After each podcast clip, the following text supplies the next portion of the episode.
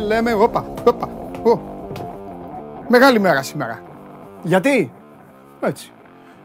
Καλή εβδομάδα. Καλώς ήρθατε στην καυτή έδρα του σπορτ είκοσι τέσσερα. Είμαι ο Παντελής Διαμαντόπουλος και θα ήθελα να ήξερα πόσο πολύ σας έλειψα από την Παρασκευή. Πείτε εδώ, θα τα δω εγώ όταν θα καθίσω στη θέση μου. Εδώ είμαστε, άλλο ένα show must go on live, όλο δικό σας μετά από ένα καυτό τρίμερο.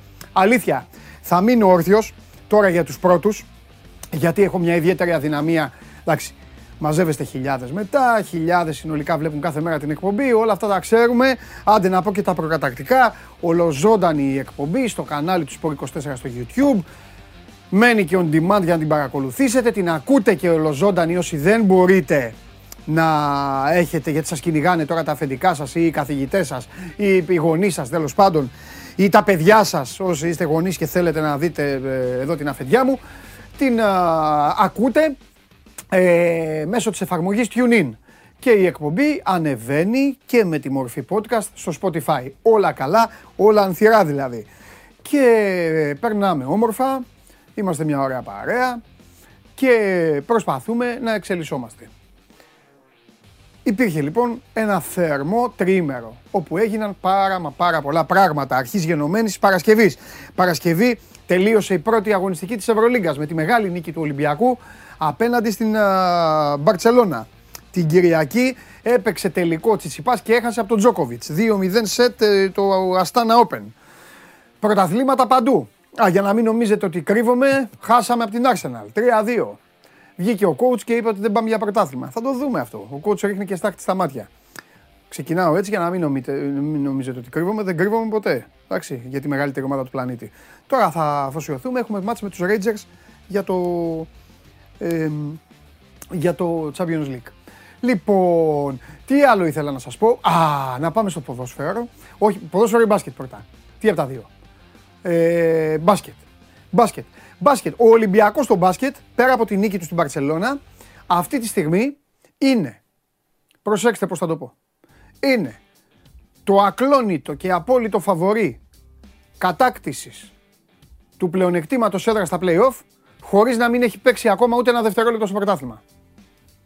Σήμερα παίζουν α, οι ερυθρόλευκοι στην α, Πάτρα με τον Απόλλωνα Πατρών. Χθες η μεγάλη νίκη, αυτή είναι η αφορμή για αυτό που σας είπα, η μεγάλη νίκη με εξήντα εννιά εξήντα πέντε του Άρη απέναντι στον Παναθηναϊκό. Ένας Παναθηναϊκός ο οποίος έβαλε είκοσι πόντους στο πρώτο ημίχρονο.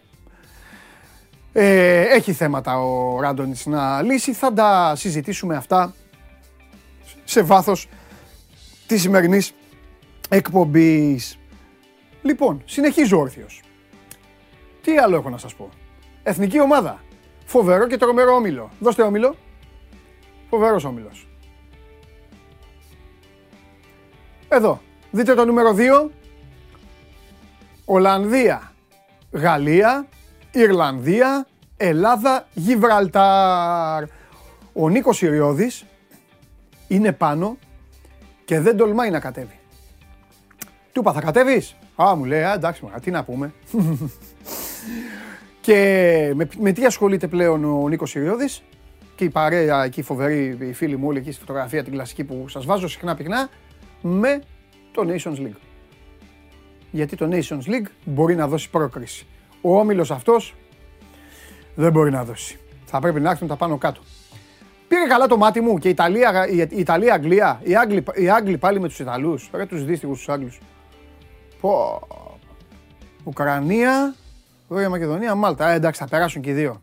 Για να αφήστε το λίγο. Σκοτσέζοι χαμός εκεί με Χάλαντ. Η Κύπρος εκεί έπεσε. Ε. Κροατία, Ουαλία, Αρμενία, Τουρκία, Λετωνία. Πω, πω, ορθάνυχτο αυτό. Το άλλο, Πολωνία, Τσεχία, Αλβανία. Και αυτό ορθάνυχτο. Οι Βέλγοι, οι Βέλγοι θα περάσουν εύκολα. Ουγγροσερβο, τέτοιο, Δανία, ε, Πορτογαλία, Βοσνία. Μάλιστα. Δηλαδή από όλους αυτούς. Όλοι οι περισσότεροι όμιλοι, όπως είδατε, ανοιχτοί είναι. Μόνο εμείς πήγαμε και πέσαμε. Και καλά οι Γάλλοι, οι άλλοι Ολλανδοί που δεν σταματάνε. Γιατί είναι και προκριματικά, δεν είναι τελική φάση. Στην τελική φάση οι Ολλανδοί σκοτώνονται. Παίζουν και πέντε μπουνιές οι προπονήσεις. Κάτι γίνεται στα προκριματικά. Πάνε τρένο. Τέλος πάντων, ελάτε να δούμε μαζί και το πρόγραμμα όμως, γιατί βγήκε. Ελάτε. Λοιπόν, εδώ είναι. Ξεκινάμε με το Γιβραλτάρ έξω. Εδώ. Κοντοζυγόνι. Παραμονή εικοστής πέμπτης. Παρασκευή. Αλλά εικοστή πέμπτη Μαρτίου είναι Σάββατο. Πάει του Έλληνα το τετραήμερο, πενθήμερο που κόλλαγε μέρες. Τέλος πάντων. Γιβραλτάρ Ελλάδα εικοστή τέταρτη. Και μετά παίζουμε δεκαέξι Ιουνίου. Ως τις δεκαέξι Ιουνίου θα παίζουν μπάλα οι ποδοσφαιριστές δηλαδή. Ε. Ε, Μουντιάλ του χειμώνα. Λοιπόν, Ελλάδα-Ιρλανδία. Δύο έξω και τι έξω. Με Γαλλία-Ολλανδία. Το μάτς με τη Γαλλία είναι στις δεκαεννέα Ιουνίου. Το μάτς με τους Ολλανδούς είναι εφτά Σεπτεμβρίου. Μην ανησυχείτε, μου τον μπάσκετ θα βλέπετε εκεί, Αντετοκούμπο και τα υπόλοιπα. Λοιπόν, και μετά ε, έπεται συνέχεια. Ελλάδα-Γιβραλτάρ, Ιρλανδία-Ελλάδα, Ελλάδα-Ολλανδία και Ελλάδα-Γαλλία. Πάει και αυτό. Super League. Η προπαίδεια του τρία συνεχίζεται για τον Παναθηναϊκό. Δύσκολο, σκληρό παιχνίδι, αναμενόμενα σκληρό. Ο Αστέρας Τρίπολης δεν μασάει, είναι μια ομάδα, ακούγατε όλη την προηγούμενη εβδομάδα ε, τι συζητάγαμε για το πόσο ε, σκληρά μπορεί να παίξει και να πουλήσει πανάκριβα το τομάρι του. Αυτό και έγινε ένα μηδέν με το εύστοχο κτύπημα πέναλτι του Αϊτόρ και ο πράσινος σκηνοθέτης θέλει να πει.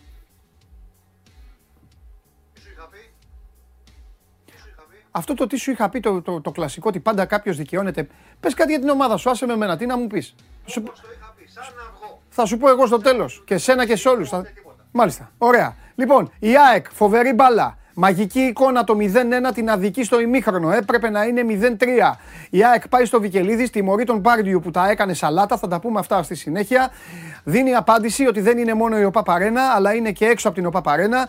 Πάει λοιπόν βάθη. Το Βικελίδης που ούτως ή άλλως ήταν, είναι βαμμένο κυτρινόμαυρο και συνεχίζει να στοχεύει και να ονειρεύεται. Ο ΠΑΟΚ, τύχες Γιάννη, τύχα πάντα, τρώει γκολ, buzzer beater πάλι στις καθυστερήσεις. Εδώ υπάρχει μια ε, συζήτηση την οποία θέλω να κάνω μαζί σας ποδοσφαιρική. Ε, τι είναι αυτό? Γιατί το βάλατε αυτό? Ζήτησα βαθμολογία. Λοιπόν, πηγαίνει, ε, τι έλεγα λοιπόν τώρα, πάει ο, πάει ο ΠΑΟΚ στη Λιβαδιά. Ε, ε, υπάρχει μια ολόκληρη συζήτηση που πρέπει να κάνουμε τώρα ε, γιατί και πώς. Ε, δεν είναι όλα αυτά τα δημοσιογραφικά, με βρίσκουν ε, αντίθετο. Διαφωνώ πάρα πολύ με όλα αυτά που λένε, ότι πάλι στο τέλος, πάλι στο τέλος. Το πρόβλημα του ΠΑΟΚ είναι μεγάλο και είναι διαφορετικό. Θα τα πω στον Τζιομπάνογλου, αν το καταλάβει, το κατάλαβε. Αν δεν το καταλάβει, δεν πειράζει, θα το καταλάβετε εσείς. Είναι η τρίτη φορά που το παθαίνει ο ΠΑΟΚ αυτό και όλοι στέκονται, δεν ξέρω αν και εσείς στέκεστε, στέκονται στο ότι τρώει γκολ στο τέλος. Δεν είναι αυτό το θέμα του. Άλλο είναι το θέμα. Αυτά για τον ΠΑΟΚ. Για τον Άρη σας είπα. Ε, για τον Άρη σας είπα. Πανετολικός Βόλος δύο τρία. Μεγάλο το διπλό του Βόλου. Ε, μη φοβάστε, έρχεται. Ξέρετε, ε, ξέρετε ότι έρχεται, γι' αυτό. Λοιπόν, ε, Πανετολικός Βόλος δύο τρία, το διπλό του Βόλου, Ιωνικός Λαμία ένα ένα. Σήμερα, Ατρόμητος, Πας Γιάννινα στις ε, έξι και σας είπα ότι στις επτά και τέταρτο έχει και το Απόλλων Πάτρας Ολυμπιακός.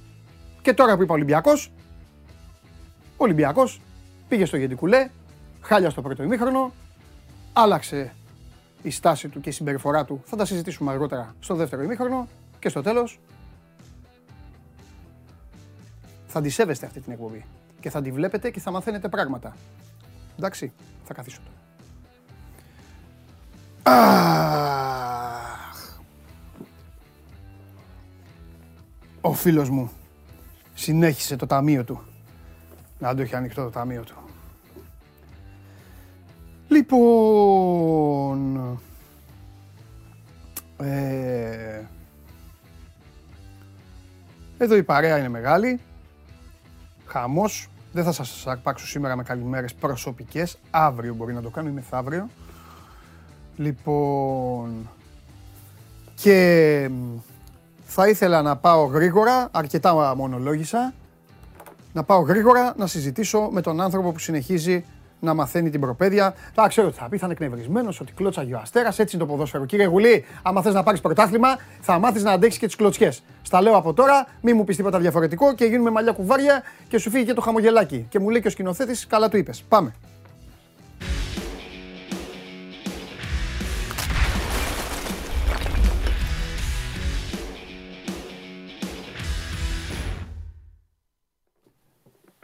Καλημέρα, καλημέρα. Αυτό το χαμόγελο, το χαμόγελο, αυτό η τζοκόντα, τζοκόντα. Τι γίνεται? Γιατί σου είχα πει εγώ τίποτα διαφορετικό, ότι περίμενα κατά τη διάρκεια της περασμένης εβδομάδας. Όχι, όχι. Μα, ε, μα σε, σε, πράγμα, σε, αν, σε, σε ανέφερα, σε ανέφερα, σε μνημόνευσα και χθες όταν βγήκα στα παιδιά. Λέω ο Παναθηναϊκός. Να, να, πω, να κάνω τη μήνυ τοποθέτησή μου δηλαδή και να, να, να σου πασάρω. Είπα ότι ο Παναθηναϊκός το διαχειρίστηκε. Από εκεί φαίνεται το κουμπί ότι έχει αλλάξει του Παναθηναϊκού. Τα τσιπάκια και όλα αυτά τα περιβόητα που λένε. Το παιχνίδι το διαχειρίστηκε πάρα πολύ σωστά αγωνιστικο-επικοινωνιακά. Όλη την εβδομάδα έλεγες εσύ και προφανώς και τα υπόλοιπα παιδιά. Ο Αστέρας δαγκώνει, ο Αστέρας είναι η παράδοση, ο Αστέρας είναι έτσι. Αυτό είχε ως αποτέλεσμα να περάσει παντού. Αν άνοιγες φωνή στη Λεωφόρο στο πεντάλεπτο και αν ήσουνα στην κουζίνα, αν ήσουνα και έκανες την ανάγκη σου, από αυτό που άκουγες, ξέρεις τι έλεγες. Καλά ρε, με ποιον παίζουν αυτοί ρε, με τον Ολυμπιακό, με τον ΠΑΟΚ. Υπήρχε, είχε πάει και ο κόσμος έτοιμος. Και βέβαια ήταν μπράβο, εγώ θα πω μπράβο και στις δύο ομάδες, μπράβο και στον Παναθηναϊκό που είχε τα προβλήματά του, μπράβο και στον Αστέρα που έπαιξε και το ξύλο του, έπαιξε και τη σκληράδα του, έτσι πρέπει να είναι το ποδόσφαιρο, έτσι, έτσι είναι και ε, δεν μπορεί να είναι όλα τα παιχνίδια μπιμπελό, να είναι όλα Άρης ΑΕΚ. Και, και ένταση και ξύλο, ναι, και από όλα αυτά. Σωστό. Λοιπόν, και άλλα τέτοια μάτς θα βρει και Πούλμαν και άλλα θα βρει μπροστά. Ναι, ρε, ναι, εννοείται ρε, όλες οι ομάδες συμφωνώ... που, που όσο πάνε καλά και κάποιοι που προσπαθούν να τους χτυπήσουν στην Πούλμαν. Πού δεν υπάρχει, ναι, αυτό. Λογικό είναι. Ναι. Αυτό που συμφωνώ απόλυτα είναι ότι έχει αλλάξει ο τρόπος που διαχειρίζεται το Παναθηναϊκός αυτά τα μάτσα. Ναι. Πέρσι θα τράκαρε στο Πούλμαν, αλλά θα το έχει γεμίσει λακκούβες όλη την ώρα. Τώρα, ναι, θα βλέπεις τα πέκνα του Πούλμαν, θα ήταν γεμάτο λακκούβες. Φέτος, ναι, αυτό που σου είπα και αυτό εν τέλει φάνηκε και μέσα στο γήπεδο, είχε πάρα πολύ υπομονή. Στο πρώτο μήχρονο δεν έχει παίξει καλά. Ο Παναθηναϊκός τον έχει εγκλωβίσει. Δεν τον έχει βάλει στο τρυπάκι, δεν του είχε χαλάσει το μυαλό ο Αστέρας. Αλλά του έχει κλείσει πολύ καλά όλο το, το γήπεδο, ρίχνει τις ψηλές του, φεύγουν και κάτι ατιμόρυτα από τον ε, Παπαδόπουλο. Τέλος πάντων, έχει πάει το μάτς βιστά στο μηδέν μηδέν προς το τελευταίο. Oh, τι έχεις παράπονο, από την ψυχούλα, έχεις παράπονο. Παπαδόπουλος, καλά. Δεν σ' ακούω, ρε, Κώστα μου, συγγνώμη. Με Παπαδόπουλο, λέω, άστο τώρα. Τι. Ο καταρχήν ο Εγκλήσιας από το σαράντα τέσσερα πρέπει να έχει πάει για ντους. Έχει yeah. κάνει χέρι μπροστά τους, στα δύο μέτρα, έχει ήδη κάρτα, ούτε καν φάουλ δεν έδωσε την κούλα. Πάμε παρακάτω. Δεν... Για πολλωστή φορά ο διαιτητής δεν αντιλαμβάνεται ότι υπάρχει πέναλτι και ευτυχώς υπάρχει το βαρ. Αλλά τάξη, ε, καλά, γι' αυτό υπάρχει το βαρ. Μα κοίταξε να δεις. Να, να, να, να πω και κάτι στον κόσμο τώρα. Γιατί εμείς κάνουμε όλες τις αναλύσεις. Κοίταξε, είναι περίεργη η φάση. Το είπα και χθες τα παιδιά. Είναι οι φάσεις στις οποίες πολλοί τα λένε περί τα πέναλτι. Είναι η φάση στην οποία είναι και οξυδέρκεια και ο εγωισμός του αμυντικού. Μη χάσει την μπάλα, όλα αυτά. Ε, είναι δύσκολο. Κώστα, να σου πω γιατί είναι δύσκολο. Εγώ έφτασα στο σημείο το βράδυ. Στο YouTube να βάλω και να παγώνω, να παγώνω, να παγώνω να δω αν έχει πέσει το κλωτσίδι. Καταλαβες. Ναι. Γιατί η μπάλα τη βρίσκει ο, ο Αϊτόρ, είναι. Ο Αϊτόρ είναι. Ο Αϊτόρ είναι. Η μπάλα τη βρίσκει ο Αϊτόρ. Και μετά είναι θέμα. Το, του την έχωσε, τον κλώτσε. Γιατί αν δεν του την έχωσε δεν είναι πέναλτι. Αν όμως του την έχει χώσει είναι πέναλτι. Οπότε γι' αυτό σου λέω, μην τον μαλώνεις τώρα το διαιτητή. Και ο ίδιος ο, ο κύριος. Καλά, έχει δώσει επιθετικό φάουλ εδώ ο Παπαδόπουλος. Τεράστιο. Και ο ίδιος ο κύριος Μεταξάς έχει παραδεχτεί στο τέλος ότι υπήρχε επαφή, αλλά εντάξει, πόσο επαφή. Εγώ απλά θα πω ότι πέρσι ο Αστέρας σωστά πήρε, ναι, πέναλτι όταν έπαιξε πίβοτ, ναι, τον Μπαράλες ο Πούγκουρα στην Τρίπολη, ναι, και του τύπησε την μπάλα και τον βρήκε. Και ναι, επίσης έχει πάρει το ίδιο ακριβώς πέναλτι πέρσι, ναι, στο ίδιο λεπτό, ναι, ούτε καν πέρσι, δηλαδή είκοσι εννέα Γενάρη ήταν στη Λεωφόρο. Ναι. Οπότε, εντάξει, τέλος πάντων. Πάλι καλά υπάρχει το βαρ, γιατί θα έλεγα άλλη κουβέντα τώρα, θα κάναμε άλλη κουβέντα. Ε, αν θες μια, ένα πινελάκι μόνο για τον Αστέρα, ε, συμφωνώ ότι okay, θα πάει να παίξει το παιχνίδι του, θα στήσει το Πούλμαν και θα βρει και άλλα Πούλμαν. Βέβαια. Αυτό απλά τον αδικεί οι παίχτες, γιατί είχε πει μια σωστή κουβέντα την Παρασκευή. Έχει καλούς μπαλωμένους παίχτες ο Αστέρας. Ναι. Τον αδικεί το να παίζει έτσι. Δεν, δε. Τον αδικεί το να παίζει έτσι. Ναι, εντάξει, αλλά το κάνει αυτό. Ναι, αλλά παίζει με όλους έτσι πλέον. Το στυλ του το έχει πάει με όλους έτσι. Ναι. Και τον αδικεί, γιατί είναι καλή ομάδα, έχει καλούς παίκτες ε, μπαλωμένους για να παίξουν πολύ καλύτερα από αυτό το πράγμα. Κοίταξε να δεις, είναι κάτι που το βρήκε ο Μεταξάς. Ο Μεταξάς έχει ένα πολύ μεγάλο ταλέντο και του το δίνω. Δεν πειράζει τόσο πολύ τις ομάδες των προκατόχων του. Για να κάνουμε και μια εκπομπή ποιότητας εδώ. Μιλάμε συνέχεια τα ίδια και τα ίδια. Βρήκε τα Γιάννινα του Γιαννίκη και απλά προσπάθησε να το μορφύνει. Βρήκε τον Αστέρα του Ράσταβατς, που όλο αυτό που είδες χθες, έργο Ράσταβατς είναι. Okay. Καταλαβες. Και απλά έπαιζε προσπαθεί και να βάλει και αυτούς τα δικά του. Ε, απλά ο Ράσταβατς έπαιζε και λίγο μπάλα. Δηλαδή πέρσι ο Αστέρας ήρθε στη... πήγε στη Λεωφόρο και είχε έξι τελικές, οι τρεις ήταν για θάνατο. Εντάξει, κι άλλος Παναθηναϊκός. Κι άλλος Παναθηναϊκός. Οκ. Okay. Απλά γενικά επειδή έχω δει αρκετό Αστέρα φέτος, έχω γράψει διάφορα παιχνίδια στη δουλειά, ε, δεν είναι, δεν είναι. Η αδική είναι το υλικό του αυτή τη στιγμή. Τέλος πάντων, πάμε παρακάτω. Ναι. Επίσης είναι, φάνηκε πάρα πολύ, και το είπες και εσύ νωρίτερα, οι απουσίες του Σπόραρ και του Τσέριν. Ναι. Θα μου πεις, ο Παναθηναϊκός πρέπει να μάθει να παίζει και χωρίς κάποιους παίκτες κάποιες φορές. Φάνηκε όμως, ειδικά η απουσία του, του Τσέριν, mm-hmm. στην ένταση στη μεσαία γραμμή. Εκεί που ο Αστέρας το έβαλε πολύ δύσκολο στο προκείμενο του Παναθηναϊκού. Και μόνο όταν ξύπνησε και τσίτωσε συνολικά όλη η ομάδα, κυρίως λόγω του Κουρμπέλη, πάλι το λέω και είναι σημαντικό γιατί ο Κουρμπέλης για δεύτερο σερί μάτς είναι πάρα πολύ καλός. Για μένα αυτός είναι ο εμ βι πι χτες το μάτς. Ο Αϊτόρ παίρνει το πέναλτι, αλλάζει ισορροπίες, αλλά ο εμ βι πι είναι ο Κουρμπέλης του Παναθηναϊκού. Όπως και στην Τούμπα, όταν έχω σε ταγκάζ για τους πάντες στο ημίχρονο, ξύπνησε όλη η ομάδα. Έτσι και χτες ο Κουρμπέλης έχει θυτώσει όλη την ομάδα και έχει βάλει και την εξέδρα μετά στο, στο παιχνίδι που ανέβασε και τα δεσιμπέλ και τέλος πάντων είχε και κάνα είκοσι λεπτό, είκοσι πέντε λεπτό. Όντως δεν θα. Έχω δει μεγαλύτερες εχμαλωσίες, αλλά ο Παναθηναϊκός έπαιρνε την μπάλα μετά πολύ πιο εύκολα στο να τον κλείσει τον Αστέρα στο αμυντικό του τρίτο. Mm-hmm. Αναγκάστηκε και ο Ράσταβατς επειδή είχε χάσει τελώς. Ο Ράσταβατς, συγγνώμη, είδες. Ο Μεταξάς από τη στιγμή που είχε χάσει τελώς τη μάχη της μεσαίας γραμμής να πετάξει έξω και τον Παράλληλες, γιατί δεν ήταν σαν την ε, καλαμιά στον κάμπροστα, δεν έφτανε καν η μπάλα εκεί. Έβαλε και άλλον χαφ. Εκεί, να σου πω την αλήθεια, λέω ότι θα δυσκόλευε ακόμα περισσότερο το, το πράγμα, αλλά παρότι δεν φάνηκε. Μέσα στο γήπεδο, αν το βλέπεις από ψηλά, απλωμένο όλο το, το γκαμβά μπροστά, η είσοδος του Βέρμπιτς μπορεί να ξεχάσει ευκαιρία εκεί για θάνατο, εις διπλούν που το έβγαλε ο Παπαδόπουλος. Ναι. Το έχει ανοίξει πολύ το παιχνίδι. Ο Βέρμπιτς έχει βοηθήσει πάρα πολύ την ώρα που μπαίνει χτες και βαράτε είναι έτοιμος και μπαίνει στο τελευταίο μισάωρο κτλ. Το έχει βοηθήσει πάρα πολύ στο να ανοίξει χώρο. Δηλαδή, υπήρχε ακόμα ένα σημείο αναφοράς που έπεσε προσοχή από την άμυνα του Αστέρα και άνοιξε λίγο παραπάνω η άμυνα στο να γίνουν κάποια πράγματα mm. καλύτερα στο μήχανο του Παναθηναϊκού. Να σου πω τώρα, αυτό το ναι. ζόρι όλο που τράβηξε χθες, πόσο πιστεύεις ότι μπορεί να τον βοηθήσει? Έφτασε σημείο ναι. λίγο να τραβάει μεγαλύτερο ζόρι, εγώ θα το πω γιατί αυτό, η γνώμη μου είναι έτσι το αισθάνθηκα, να τραβάει μεγαλύτερο ζόρι και από την Τούμπα. Με εκατό τοις εκατό. Γιατί είναι και άλλη πίεση, έχεις και τον κόσμο το δικό σου, κατάλαβες, τα αχ, δηλαδή φτάνουν στα αυτιά, δεν είναι... Είναι ότι δεν σε παίρνει να χάσεις βαθμούς σε τέτοια μάτς. Άλλο να σε μπινελικώνουν και άλλο να έχεις δικό σου και να, να είναι έτοιμοι να, να, να χάνουν την ανάσα τους. Ε, σίγουρα βοηθάει το γεγονός ότι έχει υπομονή πλέον και ο κόσμος. Δηλαδή και κερκίδα, οκ, ναι. okay, σε ευκαιρίες, άκουγες τα αχ και τα βάχα. Αλλά καλά, δεν... και αυτό νίκη του Γιωβάνοβιτς είναι. Άστο, μην το ψάχνεις, τέλος πάντων. εκατό μηδέν. Από πέρσι έχει γίνει αυτό ναι. το πράγμα. Το δεύτερο μισό, το Γενάρη και μετά το έχει αλλάξει ναι. όλο το έργο του Γιωβάνοβιτς όλο αυτό. Ναι. Και βοήθησε την κερκίδα, ήταν ήρεμη, είχε υπομονή. Γενικά ο Παναθηναϊκός, ο οργανισμός έχει υπομονή φέτος και αυτό τον, ε, τον δικαιώνει. Και αυτό είναι και το μυστικό του μέχρι στιγμής. Υπομονή. Ναι. Είναι το πρώτο μάτς επίσης που βάζει γκολ τόσο αργά.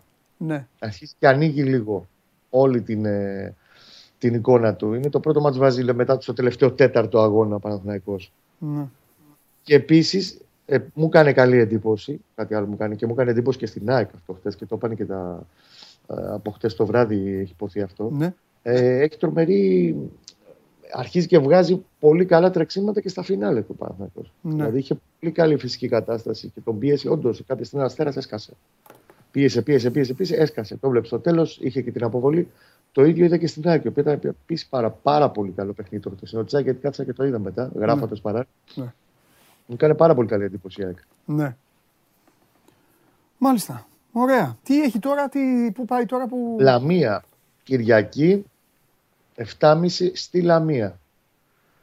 Κοίτα, η Λαμία, ο εξορκισμός έχει ξεκινήσει γιατί έχει πάρει το... Η Λαμία το... είναι η, η κυπελλική η τέτοια, ε, ναι. ιστορία. Εντάξει, ή τα Γιάννινα. Λαμία... Ποιο είναι πιο πολύ? Πες μου, πιο, πιο πολύ στο κομμάτι σου έχει κάτσει η Λαμία ή τα Γιάννινα? Η Λαμία ήταν δύο φορές. Τη Λαμία έχει χάσει και τέσσερα γκολ στο χέρι. Ναι, ναι, ναι. Και έχει αποκλειστεί ναι. και στα πέναλτι. Δηλαδή, έπαιρνες φορά και κόπαναγε στο κεφάλι στον τοίχο με την Λαμία. Σωστά. Εις διπλούν. Αλλά και σε εποχές τραγικές, ρόστερς, καταστάσεις, τέλος πάντων. Ε, απλά ο Γιωβάνοβιτς, ο εξορκιστής, από πέρσι που είχε αρχίσει και εξορκίζει όλα τα κακά του Παναθηναϊκού, ξόρκισε και το, τα εφτά μάτς με τον, με τον Αστέρα χωρίς νίκη. Τη Λαμία την έχει εξορκίσει τέσσερις φορές πέρσι. Εντάξει, το ένα ήταν στον Πανθεσσαλικό, θα μου πεις. Ναι. Αλλά, οκ. Okay. Νομίζω ότι θα είναι διαφορετικό μάτς και εκεί Πούλμαν περιμένω από το Φέστα. Και είναι λογικό γιατί. Εντάξει, εγώ θέλω, εγώ θέλω απλά, επειδή μετά από πάρα πολύ καιρό σε καταλαβαίνω, ζεις, ε, έχεις περάσει πολύ δύσκολα ρεπορταζιακά σε σημεία ναι. να βγαίνεις στη μάση και να μου λες ε, Τι ήτανε, πώς ήτανε, η δεύτερη δόση, ε, τρίτη, που ήτανε, ένα, δύο, τρία που μου έλεγες και κινδυνεύει με υποβιβασμό, τα θυμάσαι αυτά? Δεν θυμάμαι τι ήταν, ήταν δο... ε? Βέμερ, Μάρτης δεκαοκτώ, ναι. Γιάννης Βέμερ, προσφυγή στο διαιτητικό. Έτσι, έτσι, έτσι. έτσι. Επειδή λοιπόν τώρα δεν πληρωνότανε, θα πέφτε. Επειδή γυρίσει τώρα το κουμπί, θέλω να ξέρεις ότι ναι, είναι, είναι μέσα στο πρόγραμμα του ποδοσφαίρου αυτό. Ναι, και πούλμαν και θα σε παίξει και σκληρά ο αντίπαλος και, και χιλιαδιό. Δεδομένα. Αλλιώς δεν μπορείς να πας. Τώρα δηλαδή, κοίταξε να δεις. Μην κοροϊδευόμαστε. Έχουμε φτάσει, ο Παναθηναϊκός έχει προχωρήσει τώρα, είναι τρεις εφτά είκοσι ένα η προπαίδεια. Έχουμε δέκα Οκτώβρη. Ο Παναθηναϊκός Κώστα τώρα του ομολογεί ότι πάει για πρωτάθλημα. Δεν μπορείς τώρα να πεις εσύ στον κόσμο ότι δεν yeah, πάει για πρωτάθλημα ο Παναθηναϊκός. εκατό τοις εκατό. Έτσι δεν είναι? Οπότε είναι, μία ομάδα. Μπράβο. Οπότε μία ομάδα που πάει για πρωτάθλημα θα πρέπει να μάθει να ζει με αυτά. Να μάθει να ζει και χτες, για ξαναλέω, ήταν πολύ καλό μάθημα συνολικά. Ναι. Για όλο τον οργανισμό του Παναθηναϊκού σε τέτοιου είδους παιχνίδια πώς πρέπει να αντιδράει. Γι' αυτό είναι κερδισμένος και ωφελημένος πολλαπλώς από το θεσμό ναι. παιχνίδι. Γιατί ναι. ξαναλέω, αντίστοιχο μάτς με τον Αστέρα, πέρσι, πρόπερσι, αντιπρόπερσι, όσο και φόρα να έπαιρνε, λακκούβες στο πούλμαν θα έκανε. Ναι. Χτες το έβγαζε, ειδικά στο δεύτερο ημίχρονο, ότι ναι. κάποια στιγμή θα την πέναγε κάπου την μπάλα από το ένα ανοιχτό παράθυρο. Ναι. Θα πέναγε απέναντι. Ναι. Το έβγαζε αυτό το μέσα στο γήπεδο, εντάξει, και έγινε στο τέλος. Και αντίστοιχα θα πρέπει να μάθει να, να ζει και θα συναντήσει πολλά τέτοια παιχνίδια. Και φυσικά, επειδή υπάρχει και η άλλη όψη του νομίσματος, έγινε αυτή η φάση η οποία συζητείται τέλος πάντων. Ε, θα πρέπει και λίγο ο Γιοβάνοβιτς σήμερα με τους παίκτες να συζητήσουν και το άλλο. Ότι άμα δεν υπήρχε αυτή η φάση, μπορεί να μην είχε κερδίσει κιόλας. Ναι.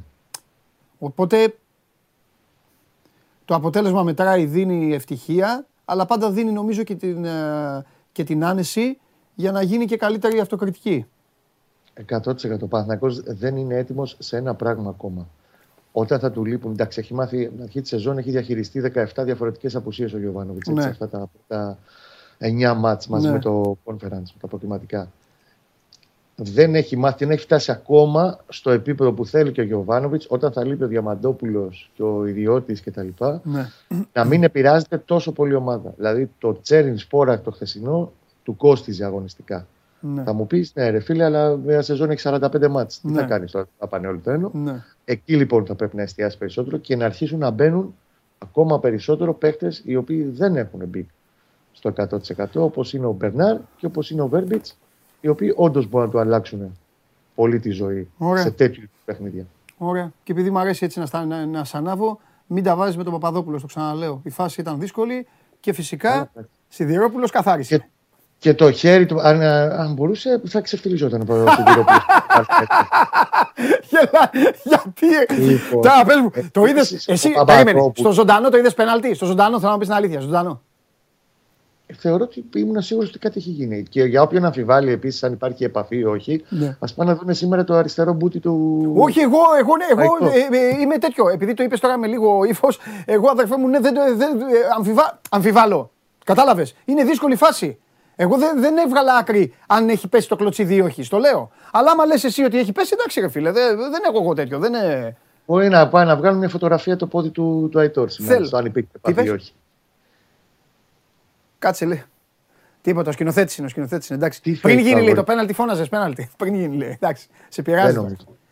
Επίσης, θέλω φωτογραφία Παπα... με το πόδι του Αϊτόρ αύριο. Απά βγάλεις φωτογραφία, θέλω φωτογραφία. Έλα. Η ψυχούλα ο Παπαδόπουλος, ναι. ξαναλέω, το σαράντα τέσσερα, ναι. όταν είναι το χέρι μπροστά και... Βέβαια, να σου πω και κάτι. Κάτσε τώρα, παιδί, κάτσε, κάτσε. Ε, Δεν θα την κλείσω την εκπομπή, τρελαίνομαι με γουλή. Περίμενε.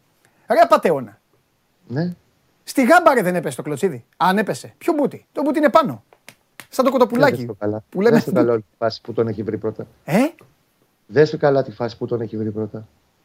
Που έχει γίνει πρώτη επαφή και συνεχεία κουμπά και γάμπα. Δες το, το πόδι. Α, λίγο. Κάτσε. Θεωρείς ότι έχει φάει γονατιά δηλαδή. Πάνω. Όχι γονατιά, δεν είναι γονατιά. Γονατιά έχει φάει κουρμπέλι από τον Μπαρσελόνα. Ποιος είναι ο Μπρούσλι, ήταν ο αμυντικός. Πήγε, πήγε, έκανε δες, το πόδι τακ τακ μπούτι γάμπα. Επειδή τα απομόνωσες, δες το λίγο πώς τον έχει βρει. Εντάξει, καλά, εντάξει. Τον... Θα το δω, θα το δω. Θα κάτσω να δω. Γονατιά έχει κάνει ο Μπαράλες στη μέση του κουρμπέλι επίσης που δεν έχει πάρει κάρτα. Ναι. Άλλο αυτό. Εκεί πέρα δεν κάναμε δοκιμές πολύ. Να σου πω, να φύγει ο Αστέρας Τρίπολης από το γήπεδο. Έλα, πες μου τώρα, δυο μας μιλάμε. Να φύγει, ε, να φύγει ο Γκλέσιας, να φύγει ο Μπαράλης. Αλλά όταν κάνει, όταν ο οποιοσδήποτε ναι. τιμωρεί, ναι. ε, πώς το λένε, κάνει μια, μια παραβατική τέτοια, ναι. πρέπει να τιμωρεί. Εντάξει, Κώστα μου. Τις καρτούλες γι' αυτό τις έχεις στο τσεπάκι. Εντάξει, Κοστάρα μου, ό,τι θες Κοστάρα μου. Δεν με τρελαίνεις. Φίλια Κοστάρα μου. Με τον Τάσο τον Σιδηρόπουλο, το φίλο σου τώρα. Έλα, φιλιάντε τα λέμε. Αχ, άλλο, άλλο καϊνάρι αυτό. Έλα, μιλάμε. Άντε, έλα, καλή συνέχεια. Γεια σου Κοστάρα. Τα λέμε, τα λέμε αύριο, τα λέμε. Παιδιά, λίγο, λίγο κατεβάστε το λίγο. Κάνει ζέστη. Κάνει ζέστη. Ρε, με τρέλανε ο Κώστας. Τώρα, σκηνοθετή. Σκηνοθετή. Τοποθετήσου επίσημα. Πρώτον, ήταν πέναλτι. Ορισμός. Καλά ήταν. Λοιπόν, εντάξει. Ωραία. Το δέχομαι. Δεύτερον, τώρα αλήθεια έχεις πέσει κλωτσιά στον μπουτί. Εγώ μόνο κάτω χαμηλά έβλεπα. Εκεί που ο δύστιχος προσπαθούσα, καθόμουν, είχα ξεστραβωθεί να δω έτσι, να δω τέτοιο. Καρατιά. Καρατιά. Τον σκότωσε το παίκτη. Α, εντάξει. Εσύ μάλλον κοροϊδεύεις. Λοιπόν, προχωράμε. Προχωράμε. Ε, προχωράμε και πού πάμε. Α, εντάξει. Τώρα, παιδιά, η συζήτηση θα αλλάξει. Θα αλλάξει. Καθίστε ήσυχοι εδώ. Καθίστε ήσυχοι. Λοιπόν, ε, πάμε. Πάμε. Μάλλα, δώστε να. Τώρα θα το χυμίξω.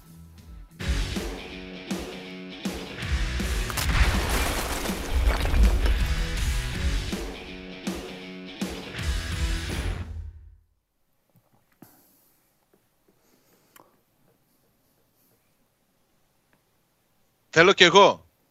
Πέναλτι. Όχι. Να δω το αριστερό μπούτι του Αϊτό. Πέσανε κάτω. Έλα, καλό δεν ήτανε. Κοίταξε, για να είμαστε δίκαιοι. Έχουν πέσει κάτω. Έχουν πέσει κάτω. Περίμενε. Αφού άκουσα το γουλί να λέει, αφού γι' αυτό υπάρχει και το βαρ, τώρα πρέπει να κάνουμε αφιερώματα στα πόσα πέναλτι κερδίζει ο Παναθηναϊκός. Τι εκπομπάρα σήμερα. Τα περσινά δεν τα έδινε το βαρ. Από μόνοι τους ιδέητες θα δίνε στον ΠΑΟΚ. Ναι, Σάβα μου, ναι. Και είχαμε βγάλει κάλπικο σκόρερ τον Κούρτιτς. Έλα μωρέ, ποιος Κούρτιτς. Μόνο με πέναλτι σκοράρει αυτός. Ενώ ο Αϊτόρ σκοράρει με χίλιους διακόσιους τρόπους. Είναι ο κρυφός γιος του Μπουτραγένιο. Τα είπα και εσύ. Πω πω, σε φοβερή κατάσταση, Σάβα μου. Ε, τι να πούμε τώρα. Ψυχούλα, μιλάει. Τι? Ψυχούλα, ναι. Μα, με, ο Κοστάρας με τρέλανε. Με, όχι, όχι, εγώ δέχομαι όλες τις απόψεις. Όλα, όλα τα δέχομαι όλα. Και αυτά που λέει και ο κόσμος. Όλα. Με, με τον μπούτι με τρελάνει. Γι' αυτό μετά το, το, το, το κράτησα. Δεν είχα, δεν είχα δει. Μου λέει μπούτι, του λέω μπούτι. Λοιπόν, να σου πω τώρα κάτι. Έλα, πες. Ε,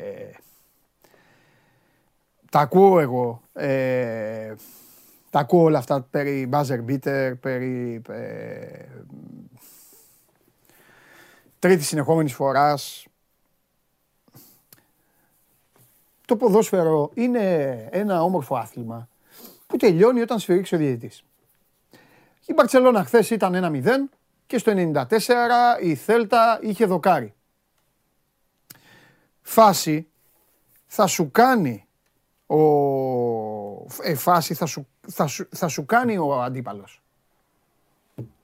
Ναι, Παντελή, η Θέλτα όμως έκανε φάσεις και πριν το ενενήντα πέντε. Λοιπόν, άκουσέ με. Θα σου, άκου, άκου, άλλο θέλω να σου πω, άλλο θέλω να σου πω, Σάβα μου. Το θεωρώ πολύ τίμιο και πολύ λογικό να βάλει γκολ ο Ατρόμητος. Το θεωρώ πάρα πολύ λογικό να κερδίσει ένα κόρνερ ο Όφη και να το κάνει γκολ ο Διαμαντής. Ο Διαμαντής. Ναι, ο Διαμαντής. Ο Διαμαντής. Το θεωρώ πάρα πολύ και δεν σου κρύβω ότι έτσι όπως το έχει καταφέρει ο ΠΑΟΚ, την ώρα που γινόταν αυτή η τελευταία φάση στο κόρνερ, είπα, γούστο έχει τώρα. Και νομίζω ότι ο ΠΑΟΚ έχει κερδίσει, προφανώς να το έχουν έχει πει μαζί και εκατό χιλιάδες κόσμος αυτό που είπα εγώ. Ίσως και εσύ. Το πρόβλημα όμως δεν είναι εκεί, Σάβα. Ο ΠΑΟΚ θα βάλει γκολ ο ίδιος το ενενήντα τέσσερα. Θα ξαναφάει. Το θέμα του ΠΑΟΚ είναι άλλο.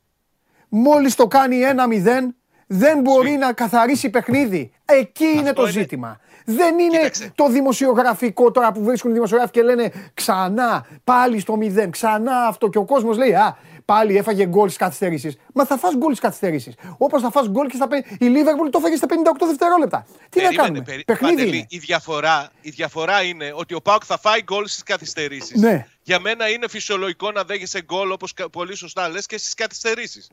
Άμα σου έχει κάνει όμως φάσεις ο αντίπαλος και στη διάρκεια του παιχνιδιού. Ναι. Στον Όφη ποια φάση το έκανε ο, Καμία. ο Όφη από τη στιγμή που προηγήθηκε. Καμία.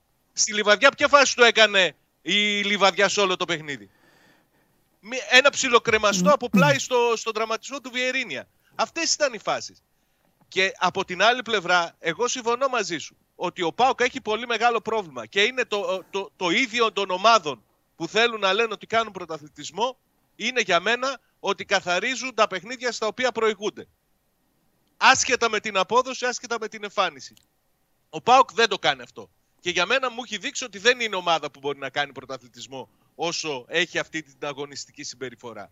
Μου είπες για την Μπαρσελόνα, για την Θέλτα. Ναι, αλλά η Θέλτα έκανε και δέκα φάσεις στη διάρκεια του παιχνιδιού. Νωρίτερα. Προειδοποίησε. Εγώ... Ο ΠΑΟΚ το παθαίνει αυτό συνέχεια, γιατί και δεν έχει δικαιολογία, ξέρεις. Χάθηκαν και, και τα λόγια, χάθηκαν και οι δικαιολογίες. Τι να πούμε, ότι φταίει επειδή έχει νεαρούς ποδοσφαιριστές? Όχι, όχι. Μες στο όχι, κήπεδο όχι. Ήταν όλοι έμπειροι. Την ώρα που δέχτηκε τον γκολ ο ΠΑΟΚ ήταν όλοι οι έμπειροι. Και να σου πω, και το χειρότερο δεν είναι ότι πάλι το δέχτηκε.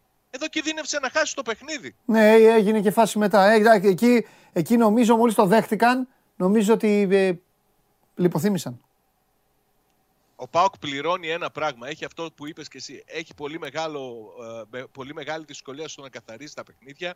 Έχει πολύ μεγάλη δυσκολία να κάνει γκολ στις φάσεις που δημιουργεί. Είναι μετά την ΑΕΚ η ομάδα που έχει τις περισσότερες τελικές στο πρωτάθλημα. Ναι. Και άμα δεις πόσα κάνει γκολ, είναι από τους τελευταίους. Έτσι. Μπράβο. Μπράβο, και έχει προβλήματα μπράβο. Τα οποία... Αυτό σου λέω. Αυτό είναι το θέμα λοιπόν. Ε, το goal, το θέμα, ναι. Γιατί σε, σε άκουσα για να, το, να, να επανακάμψω. Το θέμα λοιπόν είναι ότι θα, είναι μπάλα. Είναι μπάλα. Από το μηδέν μέχρι το ενενήντα επτά, ξέρω γιατί τώρα πια τα κρατάνε εκατό λεπτά τα παιχνίδια. Μέχρι εκεί όλα μπορεί να συμβούν. Όταν όμως έχεις αυτήν την εικόνα, όταν ο Νάρεϊ, με δικαίωσε ο Νάρεϊ, φεύγει, κάνει το, πλασα, το πλασέ, αυτό βάζει τον γκολ. Θα στο πω χήμα. Στο επόμενο δεκάλεπτο έπρεπε να έχει βάλει κι άλλο γκολ ο ΠΑΟΚ. Τέλος. Το κακό, το πιο ανησυχητικό με τα προηγούμενα παιχνίδια που είχαν το ίδιο μοτίβο είναι αυτό. Ότι ο ΠΑΟΚ από τη στιγμή που προηγήθηκε δεν έκανε άλλη φάση. Ναι. Δεν ναι. έκανε. Είχε μηδέν ευκαιρίες ναι. για δεύτερο γκολ. Ναι, ναι. Στα προηγούμενα παιχνίδια, αυτά που συζητάμε που ήταν στην κόψη του ξηραφιού μέχρι το τέλος, ο ΠΑΟΚ έβαλε γκολ και στη συνέχεια και πολλές ευκαιρίες να, το, ναι. να, να διπλασιάσει το σκορ, να πετύχει κι άλλα. Και δεν τις εκμεταλλεύτηκε. Ναι. Επαναλαμβάνω, ο ΠΑΟΚ πληρώνει την έλλειψη μεσοεπιθετικών και επιθετικού ποιότητας που θα βάζει γκολ. Δεν είναι ούτε ποσοστά είναι αυτά, δεν μπορείς να έχεις, ε, πώς να το πω, δεν μπορείς να έχεις προσδοκίες και υψηλές φιλοδοξίες όταν δεν μπορείς να βάλεις παραπάνω από ένα γκολ στα παιχνίδια σου. Σε ένα μόνο παιχνίδι να με τον Ατρόμητο έχει βάλει δύο γκολ. Όλα τα άλλα είναι ένα και μηδέν. Ωραία. Από εκεί που το αφήσαμε την προηγούμενη εβδομάδα μετά την ήττα από τον Παναθηναϊκό, τώρα που το βρίσκουμε? Στο ίδιο κομμάτι. Στα ίδια. Στο ίδιο. Μη σου πω ότι πάει και χειρότερα τώρα πλέον το πράγμα. Μην ξεχνάς ότι ο ΠΑΟΚ έχει να δώσει ένα παιχνίδι τώρα στο Καραϊσκάκι με τον Ολυμπιακό. Ναι, είναι μετά τη Δευτέρα το παιχνίδι. Αστέρα, έχει τον Αστέρα στην Τούμπα και πάει να παίξει και με την ΑΕΚ. Ναι. Και ολοένα και οπισθοχωρεί στη βαθμολογία. Και δώστε τώρα τη βαθμολογία. Και... Δώστε τώρα τη βαθμολογία. Δώστε μας τη βαθμολογία. Λοιπόν, αυτή είναι η βαθμολογία που λέει ο Σάβας. Έτσι έχει κατάσταση, ο Παναθηναϊκός είναι στους είκοσι ένα, η ΑΕΚ δεκαπέντε, ο Ολυμπιακός είναι τρίτος μαζί με τον εξαιρετικό Βόλο δεκατέσσερις βαθμοί, ο ΠΑΟΚ που σας λέει ο Σάββας είναι στους δώδεκα, είναι εννιά βαθμούς πίσω από τον πρώτο και έχει να παίξει με Ολυμπιακό, Αστέρα Τρίπολης και ΑΕΚ στην σειρά, Πανετολικός Άρης στους δέκα, Ατρόμητος οκτώ με το παιχνίδι λιγότερο που έχει να δώσει με τα Γιάννινα σήμερα, Αστέρας και Λαμία επτά, ο Όφη αγκαλίτσα με τα Γιάννινα, να δούμε, θα ξέρουμε απόψε αν θα μείνουν αγκαλιά και ο Λιβαδιακός με τον Ιωνικό, οι δύο ομάδες που δεν έχουν κερδίσει τρία και δύο. Λοιπόν, μαζεύεται αυτό Σάβα, τι λες? Όλα μαζεύονται, ακόμα είμαστε στην έβδομη αγωνιστική, το ναι. θέμα είναι να, να δείχνεις ότι μπορείς να το κάνεις και όπως ναι. είναι η εικόνα του ΠΑΟΚ τώρα δείχνει ότι δεν μπορεί να το μαζέψει. Ναι. Και νομίζω ότι θα δυσκολευτεί πολύ και στη συνέχεια. Ναι. Αν ελπίζουν όλοι ότι θα γίνουν μεταγραφές το χειμώνα και θα διορθωθούν τα πράγματα, νομίζω ότι θα πρέπει να ηρεμήσουν λίγο γιατί ο χειμώνας είναι πολύ μακριά. Έχει πάρα πολλά παιχνίδια και η κατάσταση τείνει να γίνει, πώς να σου πω, ε, μία αναστρέψιμη. Και αυτό πρώτα απ' όλα αδικεί για τη δουλειά που γίνεται από τους παίκτες και από τον προπονητή στις προπονήσεις. Ναι. Ο ΠΑΟΚ ξεκίνησε στραβά από το καλοκαίρι, άφησε κενά και αδυναμίες στο ρόστερ του, πληρώνει τα λάθη που έγιναν στον προγραμματισμό γιατί όλα τα προβλήματα βγαίνουν εκεί που ε, δεν έκανε κινήσεις και τώρα είναι πολύ δύσκολο να το συμμαζέψει. Λοιπόν, σε αφήνω για να ηρεμήσεις και αύριο έχουμε να πούμε περισσότερα. Δίνουμε από τώρα ραντεβού, να περάσει η μέρα. Θα έχουμε φωτογραφία. Είναι, είναι το πάντα το σημαντική μία. Έλα. Φωτογραφία με τον μπούτι του Αϊτόρ θα έχουμε. Με τον μπούτι του Αϊτόρ. Μου κάνεις φοβερή πάσα. Ο φίλος μου Κώστας Γουλής έστειλε μήνυμα. Ακόμα τον ψάχνει τον Αϊτόρ ο Κοτάρσκι. Κάτι άλλο τα του έσπασε. Σωστό, ναι. Αυτό ναι, μου έστειλε ναι, ναι. ο Γουλής. Φιλιά. Ο Αϊτόρ που είναι μια χαρά ποδοσφαιριστής έχει οκτώ γκολ. Τα τέσσερα είναι πέναλτι. Τα τρία είναι με το, στο παιχνίδι με τον Μπας Γιάννινα και αυτό που τον ψάχνει ακόμα ο Κοτάρσκι. Φιλιά. Αλήθεια δεν λέω. Ναι. Και θες τον μπούτι εσύ. Παραδέχομαι αυτό που λέει ο Γουλής, Μα, αλλά το... και ο Γουλής πρέπει να παραδεχτεί. Και ναι. Ο Κώστας θα, θα, θα χτυπήσει με, θα με, με, με μπούτι Αϊτόρ. Φαντάζεσαι ο, Αδερφός... ο Κώστας, να σου πω, φαντάζεσαι ο Κώστας να πάρει κανένα ποδοσφαιρικό παπούτσι, να ξέρει να το χτυπάει στο, στο πόδι του και να μας δίνει φωτογραφία τον μπούτι. Όχι, όχι, όχι. Είναι δεν κάνετε. Φιλιά. Μπράβο. Με φτιάξατε, έχω κέφια σήμερα. Γεια σου Κωστάρα μου. Έλα, πού είναι ο Ηλίας. Έλα, μέχρι να μπει ο Ηλίας, βάλτε το φίλο μου μια φωτογραφία. Γιατί τον κορίδεψαν όλοι, τον κορίδευαν όλοι. Και οι Ολυμπιακοί όλοι. Κορίδευαν το φίλο μου. Εδώ, έτσι. Έτσι. Δεν μιλάω, όπως το λέει, δεν μιλάω, αλλά, θυ, α, αλλά θυμάμαι. Κάτι τέτοια κάνει. Δεν μιλάω, αλλά θυμάμαι. Πάμε, έλα ρε Ηλία μέσα, έλα Ηλία. Έλα, αλλιώς θα πάρει τον μπακαγκόλ. Το μπακαμπούμ. Περιμένω την έγκριση για να μπω. Α, του κυρίου Περιμένω την έγκριση. Ρωτάω, να μπω, να μην μπω. Με έχεις βγάλει μετά από Γουλή και Τζιομπάνογλου. Έχω πεθάνει στο γέλιο. Έχω περάσει πολύ καλά. Δεν, δεν, δεν μπορώ να φτάσω στο επίπεδο. Η Δευτέρα είναι δύσκολη. Είναι πάντα δύσκολη η Δευτέρα. Ε, είναι η κουράση του Σαββατοκύριακου. Ναι, ναι, όχι άκου. Το Σάββατο είναι πάντα απολαυστικό ό,τι και να έχει. Είναι η ψυχολογία που έχουμε από παιδιά. Την Παρασκευή μας την έχει χαλάσει η Ευρωλίγκα. Η Παρασκευή ναι, ήταν πάντα ακόμα πιο γουστόζικη. Η Ευρωλίγκα μας άλλαξε τα φώτα. Το Σάββατο λοιπόν ξυπνάς, λες θα πάω μια βόλτα, θα κάνω κάτι. Ό,τι και να έχει το Σάββατο δεν σε νοιάζει. Γιατί λες θα ξεραθώ, ναι, θα κάνω, ναι. θα, θα πιω, θα διασκεδάσω. Λοιπόν, την Κυριακή έχουν μαζευτεί όλα. Και η χθεσινή Κυριακή. Ηλία μου, δεν δε, δε παλευόταν. Όχι, ήταν... Ξεκίνησε από νωρίς και μας έκανε μαύρο στο ξύλο. Φάναν Ολυμπιακός στις τέσσερις, τέσσερις και μισή το άλλο. Το μπάσκετ μες στη μέση. Λιβερπουλάρα στις έξι και μισή. Φάει και Παναθηναϊκό. Φάει και μια ΑΕΚ. Φάει... Όλα, όλα, ναι, όλα. Ναι, ναι. Ήταν αυτό το πράγμα. Και οπότε τη Δευτέρα ξεκινάει να φτιάξει και πράγματα, να δεις εδώ τι γίνεται, πώς. Και ε, ήρθαν οι δύο. Ήρθαν οι δύο και με, και φτιάξανε ναι, ναι, ναι, ναι, με φτιάξανε τη μέρα. Με φτιάξανε, με φτιάξανε. Τέλος πάντων, τέλος πάντων. Λοιπόν. λοιπόν, ο Ηλίας είναι η ενότητά μας, ταξιδεύουμε, περνάμε τα σύνορα, ε, καθίστε λίγο παρέα μας, ξεχάστε λίγο την, ε, όχι τη μύρλα, αλλά εντάξει όλα αυτή την γκρίνια εδώ της Ελλάδας, να δούμε τι κάναν τα, τα παιδιά έξω. Και μαθαίνουμε... Θα ταξιδέψουμε ή όχι? Σήμερα θα ταξιδέψουμε. Oh, εντάξει, όλα, Ήταν τα... να ταξιδέψουμε, όπως ξέρεις πολύ καλά. Εσύ ο πιλότος, ναι. Εγώ είμαι ο business, business class. Κάθομαι πήγα, και αυτό. Πήγα ναι. να κάνω ένα buzzer beater, αλλά δεν τα κατάφερα. Α. Παρ' όλα αυτά. Πήγες να γίνεις άλλη... αντίπαλος του ΠΑΟΚ δηλαδή. ναι, κανονικότατα. Αυτό. Ε, δεν τα κατάφερα, αλλά ναι. την επόμενη εβδομάδα θα έχουμε σίγουρα κάποιον ναι. καλεσμένο. Εντάξει, εντάξει. Ε, όπως έχουμε πει από την πρώτη εκπομπή που βρεθήκαμε ναι. εδώ, ναι. σκοπός μας είναι λίγο να παρουσιάσουμε και κάποιους ποδοσφαιριστές που δεν ξέρει και ο κόσμος. Ναι, ε, βέβαια. Πέρα λοιπόν από τους γνωστούς, γιατί το Σάββατο, πέρα από το γεγονός αυτό που είπες ότι ήταν ένα ωραίο Σάββατο και ναι. τα λοιπά, είσαι ξεκούραστος, ναι. το Σάββατο το, το, το προηγούμενο, δηλαδή πριν από δύο μέρες. Ήταν από τα καλύτερα Ελλήνων ε, παικτών, νομίζω, στην ιστορία, στο εξωτερικό. Ναι. Λοιπόν, έχουν βάλει γκολ φανταστικά. Ο ναι. Σάλιακας έχει βάλει ένα τρομερό γκολ με την ε, Σανκ Πάουλη κόντρα στην Braunschweig, με μια βολίδα Μπράβο. Έξω από την περιοχή. Μπράβο. Ε, έχει ξεκινήσει πάρα πολύ καλά ε, στη Γερμανία, στην mm-hmm. δεύτερη κατηγορία της Γερμανίας. Mm-hmm. Έχει πάρει τη φανέλα του βασικού σπίτι, που Μπράβο. Είναι σημαντικό και για ένα παίκτη που σε είκοσι έξι κάνει το βήμα για το εξωτερικό. Μπράβο. Και ξέρεις, ε, και το κομμάτι της εθνικής και ο ίδιος το σκέφτεται ε, βέβαια, και θα ήθελε. Οπότε είναι και αυτό πάρα πολύ σημαντικό. Τώρα μετά την κλήρωση, εντάξει, μην το σκέφτεται. Να σου πω κάτι, και το Nations League δεν είναι άσχημο. Όχι, ρε, το Nations League. Δηλαδή με το που είδαμε χθες την κλήρωση, Nations League με χαρά μας. Όλοι είπαν εσύ το Nations League ξαφνικά, έτσι. Γιατί άσχημο είναι. Λοιπόν, πέρα από αυτό λοιπόν είχαμε και δύο γκολ από τον Μάκη Γκέζο, δηλαδή...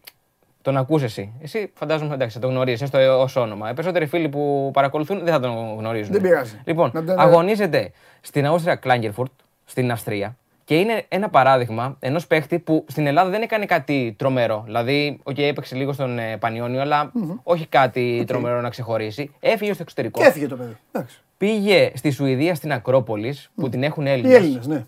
Έπαιξε τρίτη κατηγορία και το δύο χιλιάδες δεκαεννιά πήγε στη Β' Αυστρίας στη συγκεκριμένη ομάδα. Αυτή την ομάδα λοιπόν ανέβηκε στην πρώτη κατηγορία. Τώρα αγωνίζεται στην πρώτη κατηγορία της Αυστρίας. Αγωνίζεται, κανονικά είναι στόπερ, αλλά τη φετινή χρονιά αγωνίζεται ως αμυντικό χαφ. Okay. Και έδωσε την νίκη στην ομάδα του με δύο γκολ στο παιχνίδι με την Λουστενάου το Σάββατο. Μπράβο. Μ' αρέσουν αυτές τις ιστορίες. Και μπράβο σε αυτά τα παιδιά που παλεύουν. Παλεύουν, ρε φίλε. Με το συμπάθειο, γιατί όλοι ξέρουμε τέτοιους παίκτες. Κάθονται εδώ, παίζουν Super League δύο και γάμα εθνική. Παίρνουν ένα μεροκάματο, κλαίγονται ότι δεν πληρώνονται και πηγαίνουν στην καφετέρια και παίζουν εκείνο. Και λένε, έλα βάλε να δούμε το μάτς. Αυτός δεν ήθελε. Ήθελε να γίνει ποδοσφαιριστής. Το κυνηγάει. Μπράβο του. Και είναι για τους παίκτες που είχαν την υπομονή να πούνε θα παίξω τρίτη κατηγορία Σουηδίας, θα παίξω δεύτερη κατηγορία Αυστρίας. Και στη συνέχεια ανέβηκε με την ομάδα και πλέον στα τριάντα του. Είναι βασικός και αντικατάστατος. Δηλαδή έχει κάνει εκατό πλας συμμετοχές με την Klagenfurt την τελευταία τριετία. Μπράβο. Είναι δηλαδή βασικός τέλεχος. Και λέει, όχι δεν κατάλαβα. Σε ένα πρωτάθλημα που εμείς το. Εντάξει, εμείς λέμε πια Αυστρία κτλ. Ε, βέβαια, αφού εμείς έχουμε το καλύτερο Super League. Εμείς έχουμε το καλύτερο του κόσμου. Τώρα όμως τον βλέπουν. Θα πάει αλλού. Στην Αυστρία, πιο δίπλα, Βέλγιο. Θα παίξει, θα κάνει καριέρα το παιδί. Είναι μια τέτοια περίπτωση. Επίσης, ο Μιχάλης Μανιάς, ο οποίος έχει πάει στο Hong Kong στην Κίτσι, πέτυχε και αυτός γκολ. Στο πέντε ένα της ομάδας του, ο Μανιάς αγωνίζεται στην τρίτη κατηγορία του συγκεκριμένου πρωταθλήματος στο Χονγκ Κονγκ. Έκανε και αυτός, έσπασε το ρόδι. Νομίζω πάντως. Μου λέει ένας φίλος να σου πω, και έχει δίκιο Πάνος, μου λέει ότι παίζουν πολλοί football manager, οπότε τα ξέρουν τα παιδιά όλα. Σωστό, εντάξει. Ξέρω όσους παίζουν football manager. Αλλά υπάρχουν και αρκετοί ξέρεις που δεν γνωρίζουν αυτές τις περιπτώσεις. Όπως για παράδειγμα είναι. Παίζεις ποτέ football manager? Όχι, να σου πω την αλήθεια. Ποτέ. Πιο πολύ FIFA και Pro. Κι εγώ, FIFA. Είμαι πιο πολύ το να έχω συμμετοχή στο παιχνίδι. Ακριβώς. Θα σου πω γιατί σταμάτησα. Έπαιξα football manager. Απλά δεν έχω την υπομονή. Ο καλός παίκτης football manager, επειδή τώρα τα παιδιά είναι ειδικοί, ο καλός παίκτης πρέπει να το αντιμετωπίζει πολύ σωστά. Να ασχολείται στην καθημερινότητα του ναι, παιχνιδιού ναι, εννοώ. Ναι, ναι, ναι. Να κοιτάξει το γήπεδό σου, τις πωλήσεις, να ψάξεις να κάνεις. Δεν με ενδιαφέρει τίποτε παρά μόνο να πατάω ναι, να, βάζω, περνάνε βάζω με... Όχι, να περνάνε μέρες. Α, εννοείς το football manager. Να περνάνε ναι, μέρες και να παίζω. Και όπως ναι. καταλαβαίνετε, παιδιά, σε δύο μήνες με έκλεινε. Με απέλυαν. Μόλις με απέλυαν, ξαναπήγαινα. Μετά με ξαναπέλυαν, ξαναπήγαινα. Αυτό. Ναι. Ε, οπότε λέω, α, πάει από εδώ. Ε, και εγώ είμαι πιο πολύ ήθελα να, να βάζω εγώ τα γκολ. Να κάνουμε ένα. Τέλος πάντων. Ε, επίσης, επειδή λένε για το football ναι, manager, υπάρχει ναι. και ένας παίκτης λοιπόν στην Σλοβακία. Ναι. Ο Νιάρχος, Γιάννης Νιάρχος, ναι. είκοσι χρονών, επιθετικός, ένα ογδόντα οκτώ ναι. ύψος, ο οποίος ε, με την ομάδα του, με τη Μοράβτσε, έβαλε δύο γκολ ναι. τα πρώτα φέτος ναι. ε, και έδωσε τη νίκη στην ομάδα του. Mm-hmm. Ξέρεις τώρα, στη Σλοβακία βλέπ, βλέπεις τώρα και τα. Τις φωτογραφίες δεν μπορούμε να έχουμε και πρόσβαση στη media των, των ομάδων, αλλά είναι είκοσι χρονών. Και είναι και από τις περιπτώσεις αυτές που λέμε όλο αυτό το διάστημα. Όχι, παίξτε παιδιά. Ήταν στις ακαδημίες του Παναθηναϊκού. Φεύγουν, και έφυγε δεκαοκτώ δεκαεννιά χρονών, πήγε στην Σλοβακία, η οποία έχει ανοίξει μια καινούργια αγορά για τους Έλληνες ποδοσφαιριστές τα τελευταία χρόνια. Και όπως βλέπεις, γίνονται και εκεί πράγματα και τους δίνονται περισσότερες δυνατότητες. Και ας μην ξεχνάμε, ένα παράδειγμα τέτοιο είναι και ο Λάζαρος Ρώτα, ο οποίος είχε πάει στη Σλοβακία, στη Ζέμπλιν, πήγε μετά στην Ολλανδία στη Φορτούνα Σιτάρ και πλέον είναι βασικός δεξιός μπακ και της εθνικής ομάδας. Μέχρι ένα σημείο, μέχρι να έρθει ο Μπάλντοκ και της ΑΕΚ. Ναι. Επίσης, για μένα, η στιγμή του Σαββατοκύριακου είναι αυτό που συνέβη στην Πορτογαλία με τον Ανδρέας Σάμαρη. Ε, απίστευτη αποθέωση από τους ε, φιλάθλους της Μπενφίκα όταν έγινε αλλαγή στο εξηκοστό έκτο λεπτό. Βλέπουμε και τη φωτογραφία, ε, φαίνεται ξεκάθαρα συγκινημένος. Πλέον αγωνίζεται στην ε, Ρίο Άβε. Ναι. πέντε δύο να πούμε ήρθε ή τέσσερα δύο. Ή τέσσερα δύο ήρθε. Ένα φοβερό αυτόν γκολ έχει βάλει το ματοφύλακας. Ναι. Γι' αυτό το γκολ της χρονιάς και αυτό. Και νομίζω είναι και πέρα από τη συγκίνηση που νιώθει, γιατί μετά από τόσα χρόνια στην Μπενφίκα είναι λογικό να αισθάνεται έτσι. Έχει περάσει και πολύ δύσκολα τα τελευταία δύο χρόνια με τους σοβαρούς τραυματισμούς που είχε. Οπότε είναι και λογικό λίγο να του βγαίνει και αυτό. Και κλείνω με ένα δυσάρεστο που έχουμε. Ο Χρήστος Τζόλης πέρασε αλλαγής στον αγώνα της Βεντβέντε. Ε, και έγινε αναγκαστική αλλαγή σε δέκα λεπτά. Έχει ένα θέμα στο γόνατο. Ο προπονητής έκανε κάποιες δηλώσεις μετά το παιχνίδι. Δεν είναι πολύ αισιόδοξος. Είπε ότι θα λείψει για αρκετό διάστημα. Θεωρούν ότι θα λείψει για αρκετό διάστημα. Και ας ελπίσουμε, προς το παρόν δεν έχει βγει επίσημα ε, θα βγει, σήμερα, κάποια ενημέρωση. Ναι, φαντάζομαι ότι σήμερα θα βγει κάποια ενημέρωση. Ας ελπίσουμε για τα, ε, τα βέβαια, καλύτερα για το παιδί. Είναι, ναι. Γιατί ουσιαστικά πήγε τη Βέντε φέτος ναι. για να. Πάρει να βάλει τα γκολ και ναι, τις αστείς ναι, ναι. που του λείψανε πέρσι ναι. με, τη, με την ώρα. Να ελπίσουμε να είναι μια διάταση, μια κάκωση, μια τέτοια. Άντε, μηνίσκος, στο χειρότερο. Ναι. Ναι, ναι, ναι. Ε, και γενικά οι Ολλανδοί μας πάνε καλά, όπως ξέρεις. Ναι, ο Παντελιακός έκανε και ένα θέμα ο Αντώνης Οικονομίδης. Ναι. Έχει κάνει ήδη πέντε assist. Φέτος αγωνίζεται ως ε, δεξιός μπακ στην Alkmaar. δεκαεπτά ναι. παιχνίδια στην Ολλανδία, στην Alkmaar. Ναι. Και τα δεκαεπτά ως δεξιός μπακ. Ναι. Και η Alkmaar είναι πρώτη. Ναι, ναι, ναι. Και του Βαγγέλη Παυλίδη, ο οποίος είναι τραυματίας αυτό το διάστημα. Φοβερή. Και μπορεί να πάει και μέχρι τέλους για τον τίτλο. Ναι. Να έχουμε δηλαδή Έλληνες που να πάνε ναι, πολύ καλά. Στηρίζουμε Χατζηδιάκο. Χατζηδιάκο Μαυροπάνο. Καλά έχουν ξεκινήσει. Εννοείται. Και... γιατί αν δεν τους στηρίξεις αυτούς. Βλέπω τον Συριώδη να ντύνεται γραία μανιάτσα και να μυρολογάει. Ξαφανίστηκε ο Ιριώδης. Τα είδες; Ναι. Μου είπες ότι ήμουν εδώ πέρα όταν είπες ότι δεν πήρα. Ναι, πάνω είναι. Του λέω θα κατέβεις; Όχι, μου λέει να κατέβω. Έλα, του λέω κάτω. Έλα, σε περιμένει ο Φαντάικ, ο Εμπαπέ. Έλα, κάτω είναι όλοι. Ναι, ο Μπενζεμά και αυτά. Σε ευχαριστώ. Τα πούμε. Ναι, Ηλία μου. Ηλίας Καλονάς εδώ για όλα αυτά τα οποία κάνουν οι Έλληνες στο εξωτερικό και πάντα με ένα ταξιδάκι. Σήμερα είπαμε να κάτσουμε εδώ με τον Ηλία. Την άλλη εβδομάδα θα ταξιδέψουμε. Ε, και ε, βλέπετε, βλέπετε ότι υπάρχουν πλέον παιδιά τα οποία δεν κολώνουν να ρισκάρουν. Να μου πείτε και σε αυτές τις ηλικίες σιγά το ρίσκο. Πηγαίνεις σε μια ομάδα, κλείνεις μια συμφωνία, σπίτι, φαγητό, μετακίνηση και ένας μισθός. Και τι έχεις να χάσεις. Σε αυτές τις ηλικίες μιλάω, εντάξει, δεν λέω να, ο άλλος να έχει οικογένεια, να έχει πράγματα που να τον βαραίνουν, αλλά τώρα... ο νεαρός ο ποδοσφαιριστής, τι να κάνει ρε παιδιά; Γιατί να ανοίξει σε μια ομάδα που να τον στείλει δανεικό στην πέρα ραχούλα και να μην παίζει και εκεί; Πάει η καριέρα του, μετά τελείωσε. Να κάθεται να, να, κάθεται να βγαίνει για καφέ με, τη, με, με το κορίτσι ή με τους φίλους με το μαλλί του κάγκουρα και να λέει εγώ παίζω στην τάδε μεγάλη ομάδα και να μην παίζει ποτέ. Και να τον κορυδεύουνε. Πώς θα γίνει ποδοσφαιριστής; Μπράβο στα παιδιά που ρισκάρουν. Πηγαίνουν, παίζουν τη ζαριά τους και ό,τι τους κάτσει. Έτσι πρέπει. Εσύ, Μάικ, Καλέργη Gaming, άρχισα σήμερα λόγω γυμναστηρίου. Απαράδεκτος. Θα βλέπεις την εκπομπή, τι γυμναστήριο. Ή πήγαινε, βλέπε, μέσα στο γυμναστήριο. Έτσι κι αλλιώς, κλασικούς γυμναστηριάκιας είσαι. Αυτοί που δεν αντέχω. Ένα, δύο, τρία, τέσσερα, πέντε, έξι, εφτά, οκτώ, εννέα, δέκα. Τι νέα, τι κάνατε χθες; Ναι, ναι, ναι, καλά, ναι. Μία, μία επανάληψη, μία επανάληψη, δεκαπέντε λεπτά, ε, δεκαπέντε λεπτά κουτσομπολιό. Και δύο λεπτά μάτι. Έλα ρε τώρα, πηγαίνεις στα γυμναστήρια. Εμένα βρήκατε. Βγες να τρέξεις, Μάικ Καλέκη, βγες να τρέξεις. Κάνε και καμιά άσκηση μόνος σου. Κάνεις και αμαχίες, ξέρω, κάνε κάτι. Πας τώρα, γυμναστήρια. Αλλά, εντάξει. Εδώ θα μάθετε όλες τις αλήθειες. Τι λέει αυτός, βγάλε Ολυμπιακό, έφυγες. Προστακτική. Στο, στο χωριό σου. Λοιπόν, πάμε. Στοίχημα. Κάρτα. Ατρόμητος Γιάννινα, άσο και Νότιγχαμ στον Βίλα διπλό. Αυτά λέει ο Τσάρλι, ο Τσάρλι ο οποίος θα πήγε καλά, μόνο η Τωρίνο τον πούλησε, μόνο η Τωρίνο, τέλος πάντων, η Τωρίνο τον πούλησε σίγουρα πάντως. Η Τωρίνο η οποία ε, ε, ισοφάρισε στο τέλος, γλίτωσε την Έμπολη, ένα ένα. Λοιπόν, βιάστηκε πάλι ο, ο Ιρίτης, τέλος πάντων, άσο Ατρόμητος και διπλό η Άστον Βίλα μέσα στην Νότιγχαμ Φόρεστ. Λοιπόν, τι άλλο έχουμε; Τώρα να πάμε, ξανά, προχωράμε. Προχωράμε και ετοιμαζόμαστε για τον Μάνο Χωριανόπουλο. Κατέβασε το νέο app του Σπορτ είκοσι τέσσερα και διάλεξε τι θα δεις. Με το MySport είκοσι τέσσερα φτιάξε τη δική σου homepage επιλέγοντας ομάδες, αθλητές και διοργανώσεις. Ειδοποιήσεις για ό,τι συμβαίνει για την ομάδα σου. Match Center, Video Highlight, Live εκπομπές και στατιστικά για όλους τους αγώνες. Μόνο αθλητικά και στο κινητό σου με το νέο Σπορτ είκοσι τέσσερα App. Κατέβασέ το. Τι γίνεται; Καλό στο φίλο μου. Καλή εβδομάδα. Καλά. Καθυστέρησες να μπεις. Έχουμε μπόλικα. Ε? Καθυστέρησες να μπεις, λέω. Ε, μπαίνω προσεκτικά. Ε. Α, μην σκοντάψω και εδώ κανένα πέναλτι. Πέναλτι. Α, έχετε τέτοιο. Άμα σκοντάψει, θα, θα δώσει πέναλτι. Ε. Ε, δεν ξέρεις. Τώρα με το βαρ δίνονται όλα. Ε, δεν είσαι με το βαρ. Αναλόγως.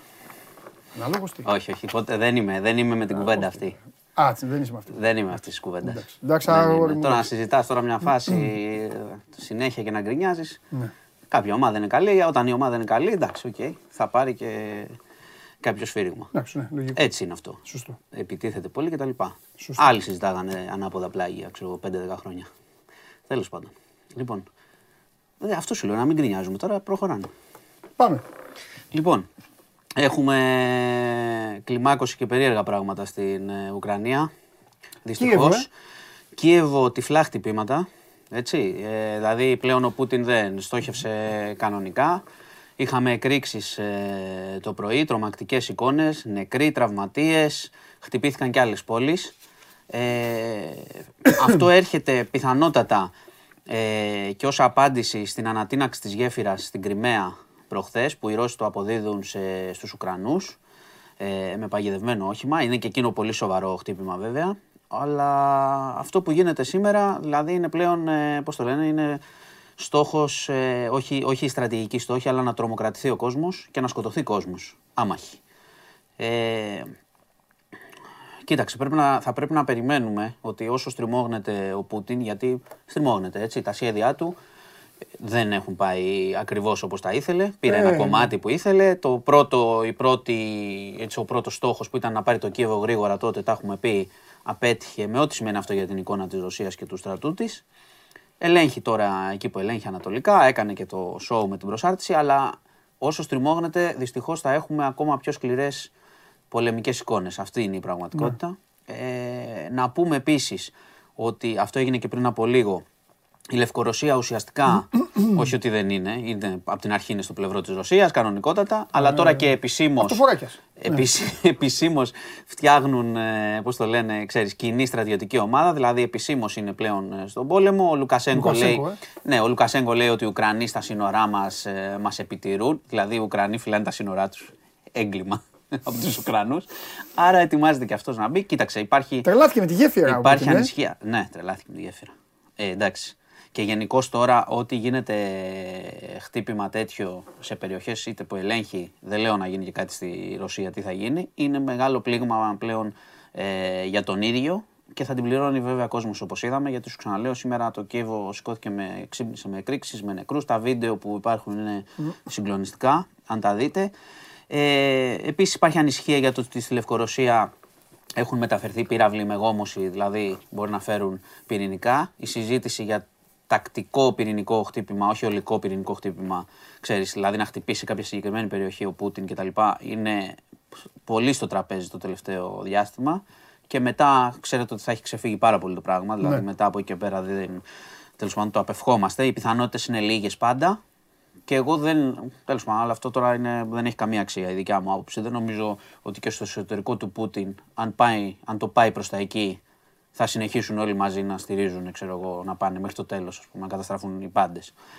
Τέλος πάντων, ε, πάντως είναι, και, είναι μεγάλη ανησυχία και ξέρεις, επειδή η, ο πόλεμος στην Ουκρανία εδώ συνεχίζεται μήνες και όπως όλα τα πράγματα χωνεύεται στην επικαιρότητα, uh-huh. φαίνεται ότι τώρα πάμε σε ένα άλλο έτσι, στάδιο της αντιπαράθεσης. Πιο δύσκολο και δεν ξέρω αν θα κρύβει και τη λύση του, ναι. ας πούμε. Διπλωματία υπάρχει καθόλου ή έχει σταματήσει? Κοίτα, αυτή τη στιγμή δεν βλέπω πολλές, τώρα, ε? πολλές επαφές και αυτό σημαίνει βέβαια καμιά φορά, ξέρεις, μιλάνε τα όπλα πολύ έντονα πριν υπάρξει κάποια πάλι, ε, κουβέντα Ντάκη. κανονική. Δηλαδή και ο Biden την προηγούμενη εβδομάδα που είχε τοποθετηθεί και είπε ότι υπολογίζει τις απειλές ε, του, του Πούτιν, ήταν ένα σημάδι ότι τον υπολογίζω, ας πούμε, ναι. και να συζητήσουμε. Μάλιστα. Ε, όχι απευθείας, καταλαβαίνεις. Εντάξει, ναι. Τέλος πάντων, πάντως ο κόσμος την πληρώνει. Δεν ξέρουμε ακριβώς τον αριθμό ακόμα των θυμάτων στο Κίεβο. Mm. Έχουν χτυπηθεί και άλλες πόλεις. Ρίξανε περίπου εβδομήντα πέντε πυράβλους ναι. οι Ρώσοι σήμερα. Λοιπόν, ε, πάμε σε ένα άλλο ζήτημα, εντελώς άλλο, από την ελληνική επικαιρότητα, από αυτά που εδώ και τους φίλους τους εξοργίζουν και όλους μας φυσικά. Ε, αποκαλύφθηκε ότι στον Κολονό ένας ε, πενηντατριάχρονος, ε, ο οποίος συνελήφθη, είχε εκεί ένα μαγαζί στον Κολονό, ε, για μήνες βίαζε ένα δωδεκάχρονο κορίτσι, ε, είχε τραβήξει βίντεο, θα σου πω ότι το εξέδιδε κιόλας, αφού το κακοποίησε σεξουαλικά μετά με υποαπειλή όπλου, το εξέδιδε μετά, έδειχνε φωτογραφίες σε, στο διαδίκτυο, τις ανέβαζε και μάζευε πελάτες. Το παιδί, θα σας πω λεπτομέρειες και πώς αποκαλύφθηκε και όλα, το παιδί ε, έχει βιαστεί από τουλάχιστον δέκα με δεκαπέντε άτομα, πελάτες του, του τύπου αυτού. Το παιδί αυτό ποιανού είναι? Θα σου περίμενε, Α, θα στα πω όλα. Ε, δεν είναι, μα, ναι, ναι, ναι. Όχι, θα σου πω, θα σου πω τι είναι. Δεν είναι δικό του, είναι, είναι το παιδί μιας οικογένειας. Ναι. Θα, απλά λέω πρώτα το έγκλημα γιατί κατηγορείται και θα πάμε σε όλη την ιστορία και πώς αποκαλύφθηκε. Ε, Υπάρχουν, υπήρχαν εκδηλώσεις ενδιαφέρον, λέει, δεκάδες άτομα, οπότε νομίζω ότι η αστυνομία που ήδη έχει, έχει κινηθεί σωστά πολύ να ψάξει και αυτούς. Έχει συλληφθεί και ένας σαρανταδυάχρονος, ο οποίος έχει βρεθεί ότι και αυτός ε, ως πελάτης βίασε το κορίτσι. Τώρα, πώς ξεκινάει η ιστορία. Ε, στο, εκεί στον Κολονό που είχε αυτό στο μαγαζί, και ήταν γνωστός στην περιοχή κτλ. Ε, ήταν μια οικογένεια πολύτεκνη, φτωχή. Η μάνα της οικογένειας ε, είχε εργαστεί ως καθαρίστρια σε αυτό το μαγαζί, τον ήξεραν, τον εμπιστεύονταν, οπότε πήγαινε και το κοριτσάκι και βοηθούσε και το είχε στείλει και, και βοηθούσε. Είχε απολύτως την εμπιστοσύνη ο πενηντατριάχρονος, της οικογένειας, της μάνας κλπ. Είχε ξεκινήσει να το, να το βιάζει και να το κακοποιεί. Στις διακοπές, τον Αύγουστο, μία συγγενής Ε, της οικογένειας, είχαν πάει διακοπές, ήταν και το κορίτσι εκεί. Παρατήρησε ότι το κορίτσι ασχολιόταν μόνο με το κινητό του, ήταν πολύ κλειστό, δεν πήγαινε πουθενά αλλού και βρήκε τα περίεργα μηνύματα του τύπου αυτού. Πήγε η μάνα μετά στην αστυνομία κατευθείαν, μόλις το είδε αυτό, έκανε την καταγγελία. Το κορίτσι δεν έλεγε τίποτα, ε. Το κορίτσι μίλησε μετά. Ναι, ε, πριν για όλο αυτό το διάστημα. Δεν είχε, δε, από ό,τι φαίνεται δεν είχε πει κάτι. Το ε, ανακάλυψαν στο κινητό και τότε κάτι. Μίλησε το κορίτσι. Το κορίτσι αυτό είπες ότι είχε εκδοθεί σε δεκαπέντε άτομα περίπου. Έτσι είπε το ίδιο το κορίτσι. Ναι. Αναγνώρισε, είχε αναγνωρίσει δέκα δεκαπέντε, είπε δέκα δεκαπέντε άτομα, είχε αναγνωρίσει τον έναν. Θα σου πω. Πού γινόταν αυτό, πώς έφυγε. Αυτό γινόταν στην περιοχή εκεί σε αυτοκίνητα. Και σε... κυρίως σε αυτοκίνητο γινόταν. Δηλαδή, δώδεκα ετών το κορίτσι έλεγε πάω μια βόλτα και πήγαινε εκεί. Πήγαινε στο μαγαζί προφανώς του τύπου, ο οποίος είχε την εμπιστοσύνη της μάνας. Και έπαιρνε χρήματα το κορίτσι. Και αυτός, όχι, αυτός έπαιρνε χρήματα. Τι να πάρει το κορίτσι δώδεκα χρονών, αυτός την εξέδιδε. Περίμενε. Αυτός έπαιρνε χρήματα σίγουρα. Ναι. Το κορίτσι όμως.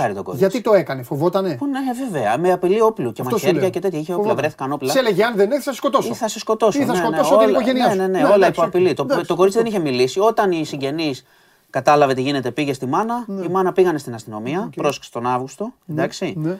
Και το κορίτσι αρχίζει και μιλάει, ήταν ναι. Σε σοκ. Ε, επίσης ναι. Δεν έχει αντιληφθεί το κορίτσι ακόμα τη φρίκη αυτού που, που έχει συμβεί, είναι σε τέτοια κατάσταση. Ε, πήγαν λοιπόν στην αστυνομία, η αστυνομία άρχισε να το δουλεύει αρκετά σωστά για να φτάσει στη σύλληψη, mm. Κατάλαβες. Ναι. Άρχισε να τον ψάχνει, τον είδε, είχε προφίλ αυτός στο, στα μέσα κοινωνικής δικτύωσης για να μπορεί να μοιράζει το υλικό. Κατάλαβες, την τράβαγε και βίντεο για να... Α, έκανε και τέτοια. Ναι, για να για να διαφημίζει τη... Ναι, ότι κατάλαβες πώς λειτουργούσε. Είναι πολλά τα ερωτηματικά σε όλη αυτή την ιστορία. Ναι. Έχει συλληφθεί, ξαναλέω, ότι είναι σημαντικό να βρεθούν... θα πέρασε μέσα καλά τους. Να βρεθούν επίσης και οι πελάτες, γιατί το κορίτσι έχει πει για δέκα δεκαπέντε άτομα σίγουρα. Υπάρχουν, έχουν εκδηλώσει ενδιαφέρον δεκάδες. Πρέπει να δούμε πως ο σαρανταδυάχρονος που συνελήφθη μαζί με τον πενηντατριάχρονο είναι ένας από τους πελάτες, φίλος του. Οπότε έτσι η ιστορία πως γίνεται, ότι το κορίτσι λέει έχω κακοποιηθεί, αυτοί βρήκανε επαφές στο κινητό και τα λοιπά μηνύματα, πάνε τη φωτογραφία στο κορίτσι, αυτός τον ξέρεις, ναι, ε, τώρα, τον βουτάμε. Έτσι θα γίνει και με τους υπόλοιπους. Mm. Αυτό που έχω να πω εγώ είναι ότι σε αυτό το στάδιο, όπως σας το περιέγραψα, γιατί είναι και πολύ ευαίσθητο το ζήτημα, όπως καταλαβαίνεις. Μου κάνεις και εσύ κάποιες ερωτήσεις, καταλαβαίνεις ότι είναι ένα παιδί σε σοκ, υπό την απειλή όπλου, κακοποίηση, βιασμός. Ε, είναι πολλά. Τον έδωσε η ασφάλεια ή ακόμα. Είναι πολλά. Ε, που... ε, δεν έχει δοθεί ακόμη πρόσωπο. Σωστή ερώτηση. Πιστεύω με διάταξη εισαγγελέα είναι λογικό να δοθεί, διότι ε, ναι. Όταν έχει δίκτυο ε, πελατών, βέβαια. Ποτέ δεν ξέρεις τι άλλο έχει κάνει. Κατά τα άλλα, ξέρεις, τα γνωστά πέσανε από τα σύννεφα στη γειτονιά. Φαίνεται να έχει έτσι, είναι γενικώς πατρίς, θρησκεία, οικογένεια.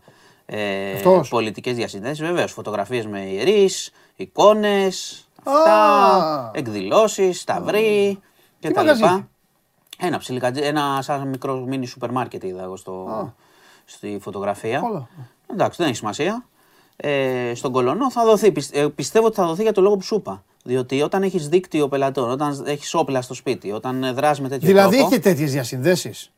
Είχε, είχε, ναι, είχε oh. διασυνδέσεις δηλαδή... και πολιτικές και θρησκευτικές. Ah. Φαίνονταν δηλαδή τύπος δραστήριος σε αυτά. Γι' αυτό αυτό που έχω να πω τώρα είναι ότι οι πολιτικές του διασυνδέσεις, θα πω το εξής, οι πολιτικές διασυνδέσεις μέχρι εδώ δεν έχουν σημασία. Κάθε άνθρωπος μπορεί να είναι σε ένα κόμμα, ναι, μπορεί, μπορεί να, να είναι από εδώ, μπορεί να είναι από εκεί, έχει ένα φίλο, μπορεί ναι. να έχει οτιδήποτε. Μπορεί να έχει όμως, ένα παιδικό φίλο, τι να λέμε. Όμως, και να γίνει... όμως οι πολιτικές, ακριβώς, οι πολιτικές διασυνδέσεις έχουν σημασία μετά. Και το μετά. Καλά, σημαίνει με... στη δικαιοσύνη. Ναι. Έτσι, να ερευνηθούν, να μην προστατευτεί κτλ. Το τι πίστευε, το αν έχει πολιτικές διασυνδέσεις μέχρι τώρα δεν μας νοιάζει. Ναι. Το αν οι πολιτικές διασυνδέσεις τον καλύψουν στο μέλλον ή δούμε τίποτα, απελευθερώθηκε σε τρία χρόνια κτλ. Αποφυλακίστηκε, είναι άλλη, άλλη κουβέντα για να τα λέμε όλα σωστά και όπως πρέπει. Τι λοιπόν, αποφυλακίστηκε. Σου λέω τώρα εγώ ένα παράδειγμα. Λέω αν πάει φυλακή. Και σου λέω ένα παράδειγμα. Θα πάει φυλακή. Θα πάει φυλακή. Εκεί. Αυτά είναι άλλη κουβέντα. Εγώ λέω ότι είναι ένα θέμα που πρέπει πάντως να ερευνηθεί. Η αστυνομία κάνει μέχρι στιγμής καλά τη δουλειά της, να συνεχίσει να την κάνει. Λοιπόν, τώρα, άλλο, άλλο, έχουμε κι άλλα. Πριν πάμε στο μετρό, θα πάμε και στο μετρό, να πω ότι συνεχίζεται, κάνουμε αναφορά πάντα και στη δίκη της Χρυσής Αυγής. Σήμερα ήταν, ξανά μίλησε η Μάγδα Φίσα, ήταν όμως και ο πατέρας και η αδερφή του Παύλου Φίσα και θα αναφερθώ μόνο στον πατέρα του, ο οποίος και περιέγραψε εκείνος τι είδε όταν έφτασε ο άνθρωπος με το μηχανάκι εκείνη το βράδυ με τον Φίσα πεσμένο κάτω. Είπε ότι είδα λίγα αίματα και ήλπισα ότι θα ζήσει. Του φώναξε στο αυτή ο Παύλος είχε αρχίσει να είδε εκείνη την ώρα να φεύγει. Το σημαντικό σε αυτό είναι ότι επειδή είχε διαμαρτυρηθεί για το πόσο γρήγορα έρθε το ασθενοφόρο κτλ., όταν έφτασε στο νοσοκομείο ο πατέρας και πήγε στο γιατρό, του λέει άργησε το ασθενοφόρο κτλ. Και του είπε ο γιατρός, κοίταξε, και απ' έξω εδώ να είχε γίνει το χτύπημα. Ήταν τόσο επαγγελματικό το χτύπημα με το μαχαίρι στην καρδιά, που δεν θα προλαβαίναμε. Και εδώ απ' έξω. Και αυτό έχει σημασία για την πορεία της δίκης. Αυτό που σου λέω. Δηλαδή το χτύπημα του Ρουπακιά ήξερε που χτύπαγε, δεν ήταν ούτε. Παλέψαμε και τέτοια που έλεγε ο Ρουπάκιας, στο τίποτα. Ήταν ένα, μια σφαγή κανονική, τον χτύπησε στην καρδιά, έστρεψε το μαχαίρι όπως έπρεπε στην καρδιά για να, τον, για να μην υπάρχει καμία πιθανότητα να, να γλιτώσει. Λοιπόν, πάμε στο μετρό του Πειραιά. Ε, να φύγουμε από αυτό, να πούμε και μια καλή είδηση, γιατί ε, μαυρίσαμε πάλι. Ε, βέβαια. Να πούμε και ήρθε μια καλή είδηση. Ήρθε το μετρό στην πόλη. Ε, ναι. Σαν close is coming to town, σαν τον Αγιο Βασίλη. Να σου πω. Εντάξει, ε, όταν γίνονται καλά έργα είναι καλό. Όμως, επειδή όμως συνέχεια. Τε, να ρωτήσω κάτι για τη δίκη αυτή θέλω. Όχι για τη δίκη, για την ιστορία αυτή. Επειδή ρε παιδί μου. Η οικογένεια αυτή κάθε φορά το βιώνει. Το είπε και η κόρη αυτό. Να ε, κάθε φορά το βιώνει. Και, όχι μόνο αυτό. Είπε... Τε, τελειώνει με αυτή την ιστορία τώρα. Ε, αυτό το, είναι... το εφετείο θα είναι. Ναι, θα τελειώσουμε. Ε, θα τελειώσουμε. Το, το είπε και η αδερφή. Ναι. Λέει, το, και το βιώνουμε κάθε φορά εννιά ε. χρόνια και μας επιτίθενται. Λες και φταίμε εμείς που σκότωσαν ναι, τον ναι, άνθρωπό ναι, μας. Ναι, ναι, ναι, και αυτό. Και είναι είναι αυτό. Πολύ βάρη αυτό για, τη, για την οικογένεια να τα θυμάται ναι. και τα λοιπά. Και να για... δέχεται και επιθέσεις. Λοιπόν, μετρό. Τρεις νέοι σταθμοί στον Πειραιά. Εντάξει, παραδίδονται τώρα στις δύο στο κοινό. Κοίτα εδώ, κοίτα εδώ, κοίτα εδώ, κοίτα εδώ. εδώ. Όλο αυτό, όλο αυτό, αυτό, mm. έχω να το... Καλά, αυτό πρώτη φορά στη ζωή μου το βλέπω, εννοώ. Αλλά το σημείο αυτό, ε, έξι χρόνια είχαν το δεύτερο. Ήταν κλειστό, όλο αυτό. Ήταν περιφερειμένο. Οι τρεις ήταν... σταθμοί είναι mm. Δημοτικό Θέατρο, Πειραιάς, Μανιάτικα. Έτσι. Ε, εδώ θα... είναι στο λιμάνι. Ναι, έξω εδώ είναι το Πειραιάς. Ναι. Θα... Λοιπόν, και είναι και το υποθαλάσσιο. Θα εξυπηρετεί χιλιάδες κόσμο από τον Πειραιά. Ναι. Θα μειωθούν και τα αυτοκίνητα υπολογίζουν κατά ναι. είκοσι τρεις χιλιάδες οι κίνηση. Θα δώσει ναι. μια καλή ανάσα. Ναι. Γιατί και στον Πειραιά υπάρχει πρόβλημα και φεύγοντας. Μανιάτικα εδώ, σ' αρέσουν εσένα. Τι ε... μ' αρέσουν, ρε φίλε, εκεί γεννήθηκα. Εκεί με, με αυτό λέω. Αυτό λέω. Περιοχή σου. Λοιπόν, να ναι. πούμε ότι εντάξει, και ο Πρωθυπουργός έκανε δηλώσεις, το έργο προχώρησε κτλ. Είναι πάντα όταν γίνονται ναι. τέτοιου είδους έργα, ειδικά ναι. σε μια. Και στον Πειραιά και στην ναι. Αθήνα έχουμε τεράστια προβλήματα. Να πω σε ένα είκοσι λεπτό Πειραιάς Αθήνα. Σε πενήντα πέντε λεπτά μια ωρίτσα Πειραιάς ναι. αεροδρόμιο. Ναι. Οκ, okay, οπότε καλό ξεκίνημα να ευχηθούμε να εξυπηρετηθεί ο κόσμος. Όταν τα έργα προχωράνε είναι πάντα ναι. καλό και θετικό. Αυτά, δεν ξέρω αν έχεις κάτι να παρατηρήσεις τίποτα με το Πειραιά. Όχι. Εδώ βλέπουμε τα Μανιάτικα. Εντάξει, ωραίο χρωματάκι. Για Πειραιά. Όπα, όπα, όπα. Επειδή την άνοιξες και γελάτε απ' έξω, θα πω κάτι. Οι καλοί υπογιατζίδες δεν βάφουν ποτέ ένα χέρι. Ε, τα πράγματα πάντα διορθώνονται, εντάξει. Αυτό έχω να πω, τίποτα άλλο. Όλα λοιπόν, τα υπόλοιπα... Ωραίο, πάντως και Μανιάτικα, εσύ το κανόνισες. Εγώ στο Μενίδι δεν θα... Δεν δε θα δεις μετρό ποτέ. Ωραίο το χρωματάκι. Λοιπόν, λοιπόν, λοιπόν, εντάξει, λοιπόν. Είναι και σε φόρμες τώρα, αυτά, γήπεδα, εκ, εντάξει. Λοιπόν. Τι κάνει... Εύχομαι να το, χαρείτε, παπα, ναι. να το χαρείτε στον Πειραιά. Άκρη, θα το χαρούμε. Και αυτό είναι το πρώτο. Να εξυπηρετεί ο κόσμος και να είναι άνετος. Τα γράφη και θα γίνουν όλα. Κοίτα, τα έργα αυτά όταν λειτουργούν σωστά είναι για τον απλό πολίτη, για τον λαό. Και επίσης θα υπάρξει από αύριο και... Η εταιρεία, για να τελειώσει και αυτό το θέμα τώρα, για να σε βγάλω και από τη δυσκολία. Κοίταξε να δεις. Η εταιρεία Μετρό ΑΕ, μαζί και η ελληνική κυβέρνηση και η πολιτεία, έκαναν το χρέος τους. Έφτιαξαν το μετρό και το παρέδωσαν στην πόλη και στους δημότες της.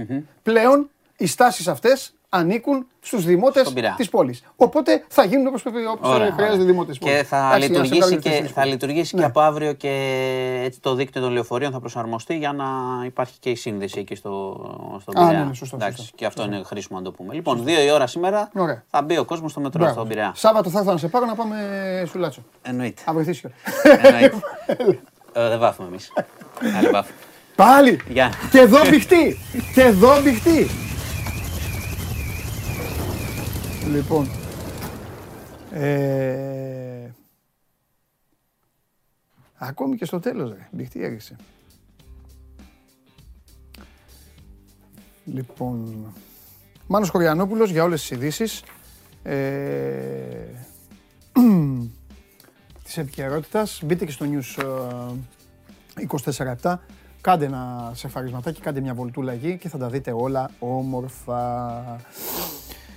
Προχωράμε εμείς στους δικούς μας ρυθμούς. Ε, υπήρχε μια ομάδα χθες η οποία μπήκε στο γήπεδο. Στο πρώτο ημίχρονο έκανε άλλα ντάλλον. Υπήρχε λόγος που έκανε τα άλλα ντάλλον. Και στο δεύτερο όλη αυτή η εικόνα βελτιώθηκε. Επειδή δεν θέλω αυτή τη φορά να τα πω μόνος μου, θα τα πω στην αρχή στον Δημήτρη και μετά θα τον αφήσω να πει και αυτός ε, ό,τι γουστάρει και ό,τι αγαπά, να τον ακούσουμε. Πάμε.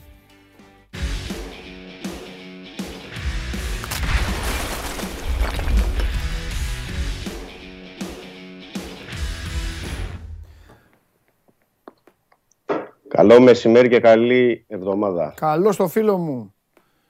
Γεια σου ρε Άρο, γίγαντα. Λοιπόν, πάμε. Χαιρέτησα έναν... Το κατάλαβα, ναι. Φίλο της ΑΕΚ. Λοιπόν, ε, προχωράμε. Ε, λοιπόν, ε, Δημήτρη, πρώτο ημίχρονο, ε, χάλια μαύρα, χάλια κεκτημένης ταχύτητας. Ε, από το ευρωπαϊκό παιχνίδι. Ε, ένα αυτό, δύο που είδα. Τα λέω μπαμ μπαμ για να σας αφήσω στην ησυχία σου μετά. Δύο. Η ομάδα υποχρεώθηκε να παίξει με γιόμες. Γεγονός απαράδεκτο για την ανάπτυξη του Ολυμπιακού. Σε αυτό βέβαια έπαιξε ρόλο το ότι ο Όφη ήταν φρεσκαρισμένος, ήταν ξεκούραστος, μπήκε, είχε και το γήπεδό του και μπόρεσε ο Νιόμπλιας να περιορίσει πολύ τη δράση του Χουάνκ και του Εμβιλά. Στο δεύτερο ημίχρονο ο Μίτσελ έκανε απλά πράγματα, υποχρεώθηκε να ρισκάρει, έβγαλε έξω το παιδί. Το, όχι τόσο τον ντόι, όχι τόσο για το αυτογκόλ, όσο και για την κίτρινη κάρτα που είχε. Θέλω να πω σε αυτό το σημείο ότι ε, ο οργανισμός του Ολυμπιακού θα πρέπει να το προστατεύσει το παιδί αυτό. Έχει, πάρα πολύ, έχει, έχει πολλά θετικά στοιχεία. Ε, το αυτογκόλ, οκ, okay, μπήκε, ήταν γραφτό της ε, μοίρας του να μπει. Ένα αυτογκόλ ποτέ δεν μπορεί να ορίσει ενός νεαρού παιδιού την εξέλιξη.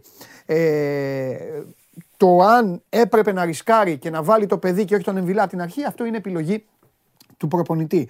Στο δεύτερο ημίχρονο λοιπόν, ο Μίτσελ έβαλε ε, ό,τι είχε σε ποιότητα. Είχε αρκετές αλλαγές ο Ολυμπιακός βάσει του νέου κανονισμού. Οπότε μπήκαν παίκτες οι οποίοι μπορούσαν να απειλήσουν, να δίπλο απειλήσουν, να δίπλο μαρκάρουν. Δεν πιστεύω ότι υπήρχε άνθρωπος που είδε το παιχνίδι και μετά το πενήντα δεν πίστευε ότι ο Ολυμπιακός θα κερδίσει. Φαινόταν. Διπλά, τριπλά συγχαρητήρια. Χθες του έπλεξα το εγκόμιο το βράδυ, το ξανακάνω. Ο Χουάνγκ είναι ένας απίστευτος ποδοσφαιριστής. Χθες έχει παίξει καταλυτικό ρόλο στο να κερδίσει ο Ολυμπιακός. Είχε μπροστά του ένα σωρό ποδοσφαιριστές, οι οποίοι όλοι τους κινούνταν στο γήπεδο με στόχο να βάλουν γκολ. Και πίσω του είχε μια τετράδα άμυνας με τον Βρουσάη που δεν είναι καθαρό μπακ δεξί, με τον Ρέαπτσουκ που είναι ο Ρέαπτσουκ και με δύο στόπερ. Τον Παπασταθόπουλο που είναι η τελευταία τρύπα του Ζουρνά στις επιλογές, αλλά μπήκε μπροστά μετά από όλα όσα έχουν γίνει με τους υπόλοιπους, και τον Εμβιλά, ο οποίος ήταν και κουρασμένος γιατί έπαιζε δίπλα στο Χουάνγκ. Φοβερός Χουάνγκ για άλλη μία φορά, μπακαμπούρο γκολ και όλα τα υπόλοιπα. Ο Ολυμπιακός ανέβηκε σκαλοπάτι απόδοσης. Μου άρεσε ο Χάμες Ροντρίγκες. Ο Χάμες Ροντρίγκες μπορεί να δώσει λάθος. Είναι ό,τι πιο ηλίθιο μπορεί να πει ένας άνθρωπος αυτό που πήγα να πω. Πήγα να πω ο Χάμες Ροντρίγκες μπορεί να δώσει πράγματα, αν είναι δυνατόν.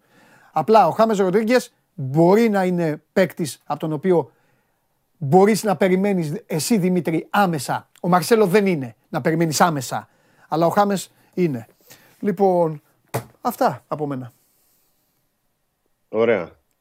Να τα, να τα πάρουμε με τη σειρά.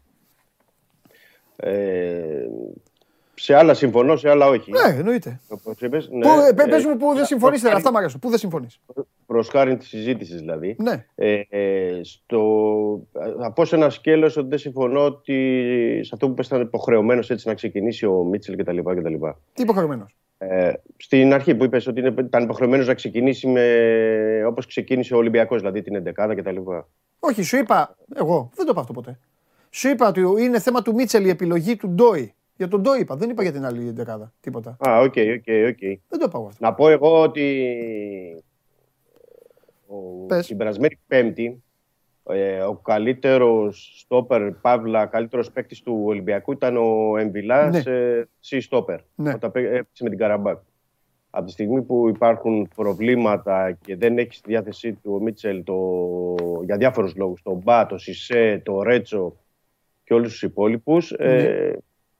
Το πιο λογικό θα ήταν να ξεκινήσει τον Εμβιλά δίπλα στον ε, Παπασταθόπουλο. Αυτό δηλαδή που έγινε στο δεύτερο ημίχρονο που πήγε ο Ινμπομ σαν εξάρι ε, να παίξει και που έκανε, δηλαδή θα ήταν το πιο νορμάλ για την, ε, για την ομάδα.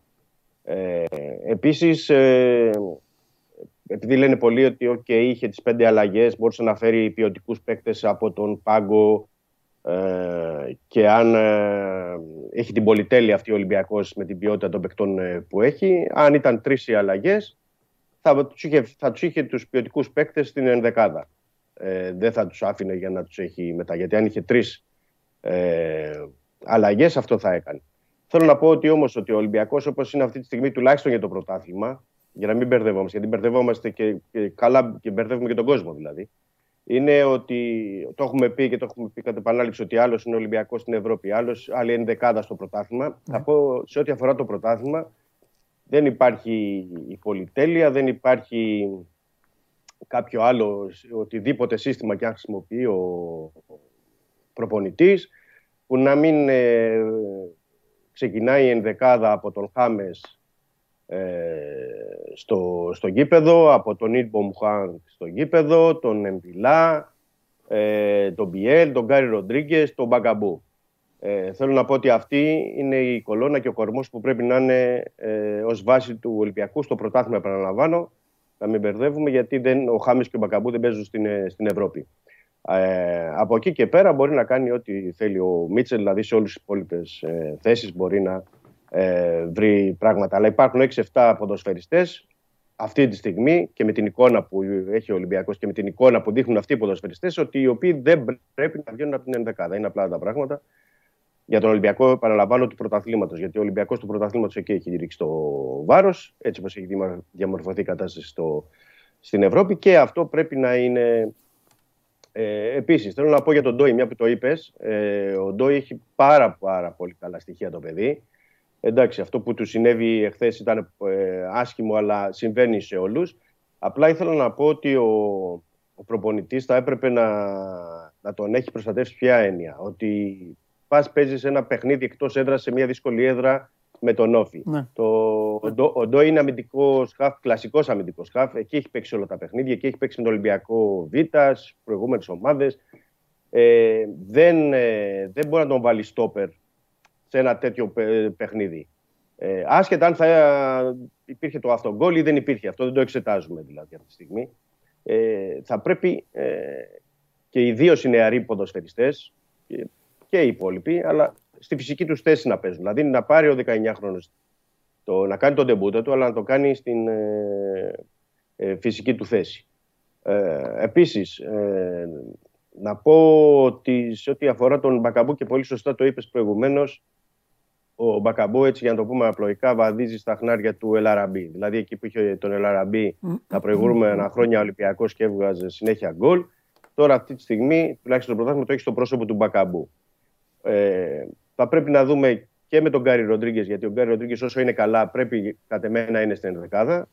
Ε, δηλαδή έχεις ένα κλασικό εξτρέμ διεισδυτικό που μπορεί να κάνει πράγματα, πρέπει να είναι αυτός. Εντάξει, απλά εδώ να πούμε στην περίπτωση του Γκάρι ότι δεν του φταίει κανείς προπονητής ή κανένα τέτοιο. Μόνος του πάει και χτυπάει συνέχεια ή παθαίνει θέματα. Γι' αυτό είπα όταν ναι. είναι υγιής. Αυτό να το πούμε. Ναι. ναι, ναι, ναι, σωστό. Γι' αυτό ναι. είπα όταν τον έχεις υγιή, όμως πρέπει ναι. να τον έχεις ενδεκάδα. Ναι, ναι, ναι. Δηλαδή, Το τελείωμα, γιατί... πρώτα απ' όλα κόβει, πήρε την κάθετη του Χάμες. Εντάξει, ο Όλος Ολυμπιακός είχε άλλη έτσι. Κίνηση μετά, είχε κάθετο παιχνίδι. Άλλη ομάδα ήταν ο Ολυμπιακός. Έτσι, έτσι, έτσι. Και όντως ε, ήταν η ποιότητα τέτοια, γιατί ο Ολυμπιακός ουσιαστικά βαδελία στο όλο το δεύτερο ημίχρονο έπαιζε με επιθετικογενείς παίκτες. Ακριβώς. Δηλαδή ακριβώς. Και ο Ινμπομ και ο Αγκιμπού. Και μετά ο Βαλμποενά και ο Μπιέλ και ο Μπακαμπού όλοι, και ο Χάμες και όλοι αυτοί. Ε, και είναι και ένα δείγμα του τι μπορεί να ε, κάνει ο Ολυμπιακός ε, και όχι μόνο μέσα στο Καραϊσκάκης, δηλαδή ως οδηγό, είναι και σε ένα δύσκολη έδρα, σε ένα πιο μικρό γήπεδο με μια εξέδρα που ήταν εις βάρος του, δηλαδή από πλευράς ατμόσφαιρας, που μπορεί να τα καταφέρει. Δημήτρη μου, να...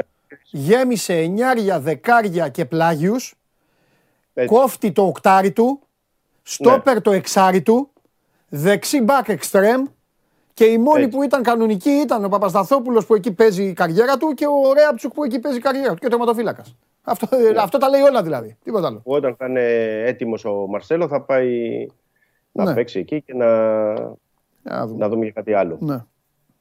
Ε, επίσης μια που είπα για τον Μαρσέλο, εντάξει, εγώ δεν ε, κατανοώ από τη στιγμή που δεν ε, είχε πάρει και πολλούς μη κοινοτικούς παίκτες, γιατί έχει το όριο των πέντε, δεν είχε συμπληρώσει τέτοιο, δεν κατάλαβα γιατί δεν θα μπορούσε να ήταν στην ε, αποστολή και ο Λάιντνερ. Ναι.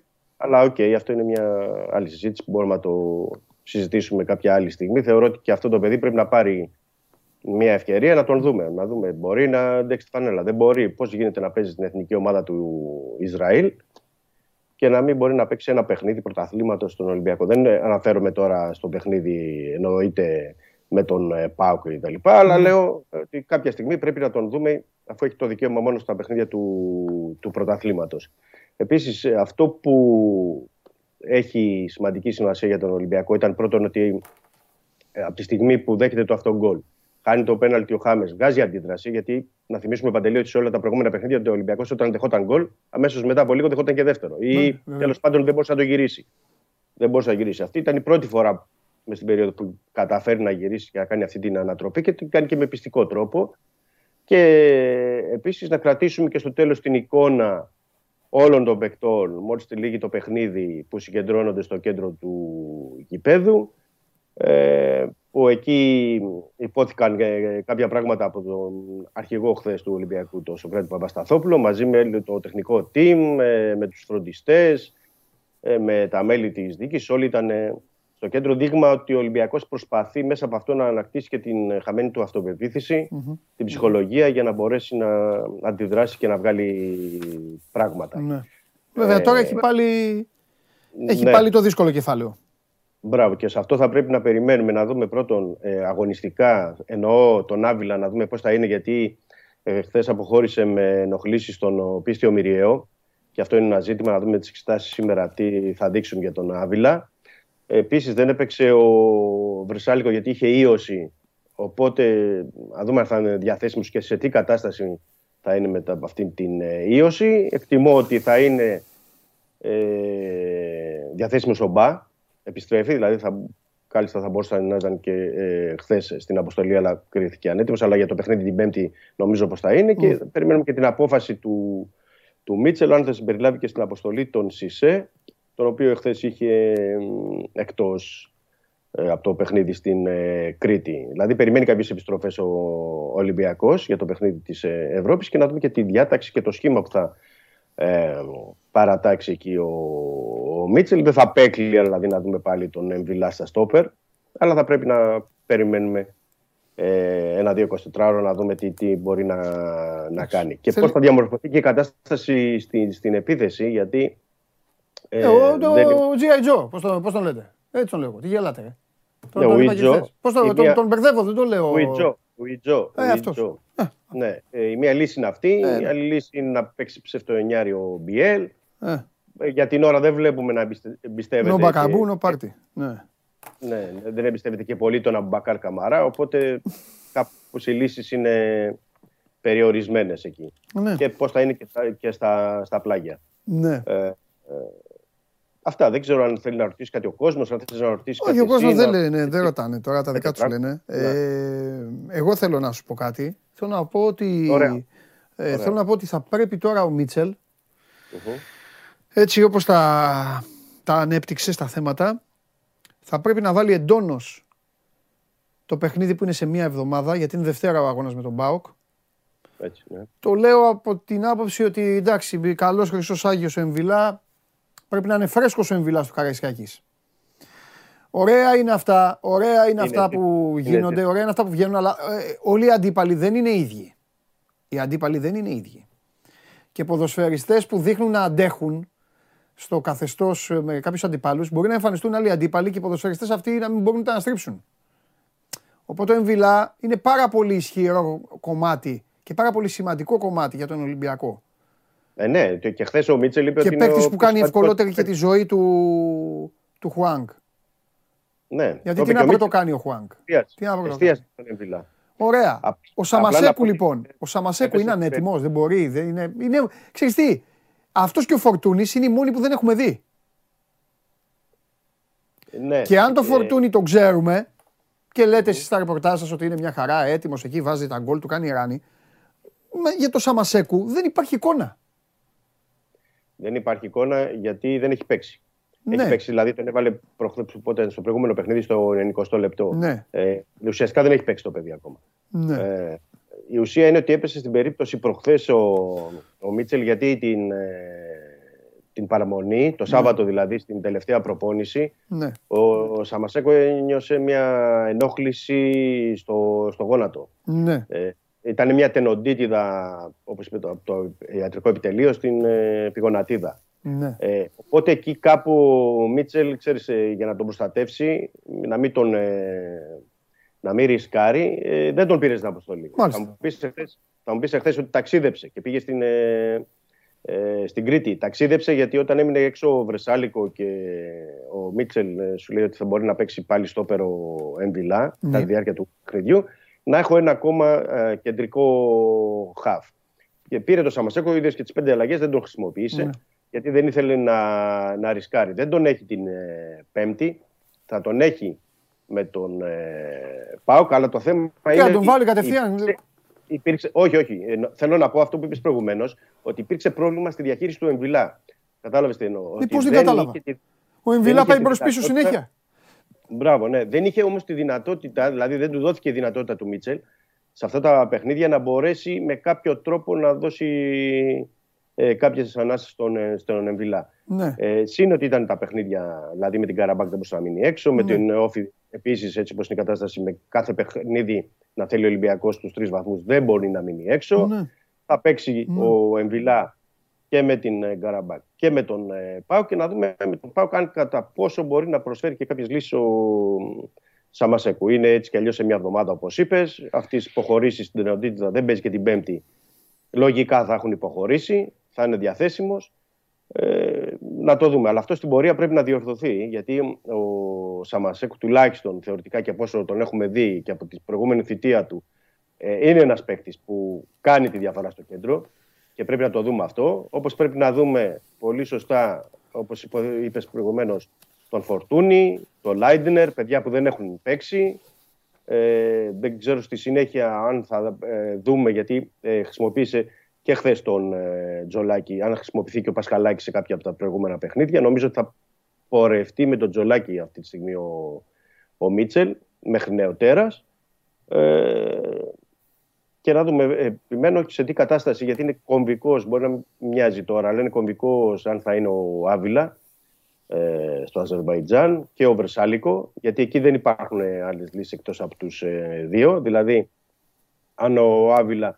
Ε, διαγνωστεί ότι είναι κάτι περισσότερο από, δηλαδή υπάρχει μια θλάση τράβηγμα και δεν μπορεί να παίξει εκεί, ε, θα πρέπει οπωσδήποτε να είναι ο Βρεσάλικο ε, με κάποιο τρόπο, ναι, γιατί ναι. είναι η λύση περιορισμένη. Δηλαδή και ο Βρουσάι το, πες μου, το, άσε μάλλον α, εντάξει, θα την κάνουμε ναι. αύριο την κουβέντα. Θέλω να γίνω λίγο πιο κοινικός, θέλω να, δηλαδή, θέλω να συζητήσουμε την, την περίπτωση να μείνει ο Εμβιλά έξω από το παιχνίδι της Πέμπτης. Αλλά πρέπει, είναι μια άλλη συζήτηση αυτή, θα την κάνουμε αύριο, για το πόσο ο Ολυμπιακός το θέλει, πώς το, τι, πώς ναι. το βλέπει, πώς το κάνει, πώς το ράνει. Κατάλαβες όλο αυτό. Και, αλλά είναι... και, ποιες είναι, και ποιες είναι οι λύσεις. Και ποιες ναι. είναι οι λύσεις. Και δεν είναι εύκολα τα πράγματα. Δηλαδή θα πρέπει να δούμε ο Μπάχα ε, είναι, δηλαδή, να μείνει έξω. Υπάρχει ο Μπουχαλάκης, ο Κούντε. Ναι. Ας παίξουν αυτοί, ο Μπουχαλάκης και ο Κούντε. Ναι. Τώρα που είπες Μπογαλέξη Κούντα είναι το θέμα ότι παίζουν στην Ευρώπη. Άσε το Χουάν και τον Εμβιλά να παίξουν με τον ΠΑΟΚ. Τι έκανε τώρα. Ναι, το αξιοσημείωτο στην περίπτωσή τους, Παντελή, ναι. έτσι να πούμε, είναι ότι παίζουν στην Ευρώπη, δηλαδή ναι. ο Μπουχαλάκης με το Κούντε, και είναι εκτός. Στο πρωτάθλημα εκτός. Ε, ποιο είναι αξιοσημείωτο, βρε Μιτσάρα μου, αφού αυτό εκτός, το λέμε τόσο καιρό, έτσι θα πάει, αφού έτσι γίνεται. Αφού έχει δύο ομάδες, δεν βγαίνουν τα κουκιά. Το θέμα είναι ναι, αυτοί που είναι καλοί αλλά... να μπορούν να παίζουν στο πρωτάθλημα. Αυτό δεν θέλουν στον Ολυμπιακό πλέον. Το... Ναι, την Ελλάδα δεν ναι, κοιτάνε. Ναι, ναι, ναι. ναι. Ε, τι θα δουν. Ε, αυτό. Αλλά, αλλά δεν. Ε, ακόμα μπορεί να μοιάζει έτσι. Ε, δύσκολο και είναι δύσκολο, μπορεί να μοιάζει ε, extreme, αλλά το θέμα είναι ότι ο Ολυμπιακός δεν καταλαβαίνει. Έχει τρία παιχνίδια, επαναλαμβάνω, στην Ευρώπη. Ναι. Έχει τρία παιχνίδια και είναι τρεις πόντους διαφορά από την Ναντ, τουλάχιστον για την τρίτη θέση που είναι στο, Α, στο conference. Ε, οπότε, ξέρεις, πρέπει να εξαντλήσεις ε, κάθε περιθώριο και, και επίσης... Άξ, άμα, χάσει Ναντ, κάτι... άμα χάσει Ναντ όλα τα παιχνίδια της και ο Ολυμπιακός την κερδίσει... Ε... Τελευταία αγωνιστική. Ναι, τελευταία yeah. αγωνιστική και της πάρει το. Πάρει το πόσο, δύο ένα είχε έρθει. δύο ένα. δύο ένα. Και τη πάρει το. Πέ, πέρα από αυτό, Παντελή, ναι. να πω ότι είναι και άλλο. Δηλαδή, γιατί πρέπει να βλέπουμε και πιο, πιο μακριά. Ο Ολυμπιακός δεν έχει την πολυτέλεια. Γιατί πρέπει να πάρει και βαθμούς, ανεξάρτητα αν περάσει ή όχι, για να βελτιώσει τη δική του ειδική βαθμολογία για τις επόμενες κληρώσεις ε, του χρόνου. Έτσι, ε. Αυτά οι ελληνικές, οι ελληνικές ομάδες πρέπει να τα κοιτούν. Και δεν μπορούν να αφήνουν. Οι ελληνικές ομάδες να... πήγανε στο καλό και άμα φύγει και ο Ολυμπιακός, η κλήρωση θα είναι πολύ ενδιαφέρουσα. Με δύο ομάδες στο Champions League. Ναι. Αλλά εντάξει. Ναι, πρώτος δεύτερος. Ε, εκεί που θα πάνε να πέσουν. Τέλος πάντων, θα δούμε, θα δούμε, θα δούμε. Αύριο, έλα φιλιά, έχουμε πολλά να πούμε. Ναι, ναι. Σημείωνε. Καλό μεσημέρι. Τα λέμε. Γεια σου Δημήτρη. Δημήτρης Στοφιδέλης. Και για έναν Ολυμπιακό ο οποίος πήγε. ε, Πήγε στην uh, Κρήτη και κατάφερε με την uh, επίδοση των uh, ποδοσφαιριστών του στο δεύτερο ημίχρονο. Επίδοση. Κακά τα ψέματα. Αυτά που είπαμε την προηγούμενη εβδομάδα. Σε σχέση με αυτά που είπαμε την προηγούμενη εβδομάδα. Ένα μεγάλο μέρος της κακής εικόνας των ευρωπαϊκών αγώνων που οφείλεται και σε... σε μη τρεξίματα και στην έλλειψη αντοχής. Αυτά ακόμα δεν έχουν εξαλειφθεί.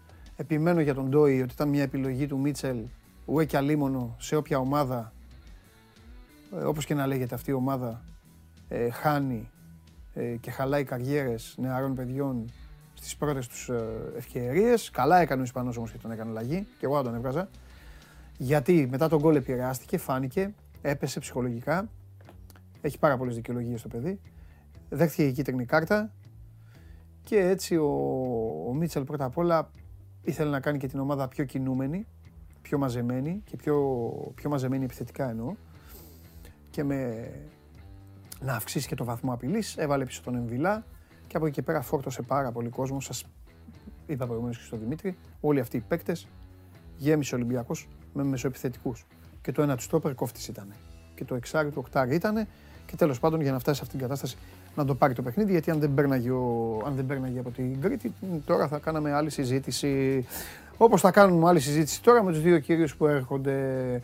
Άλλα λέγαμε την Παρασκευή, άλλα ήταν τα μάτια μας. Εδώ είμαι, θα πάρω φορά τώρα και δεν με φτάνει κανένας. Πάμε.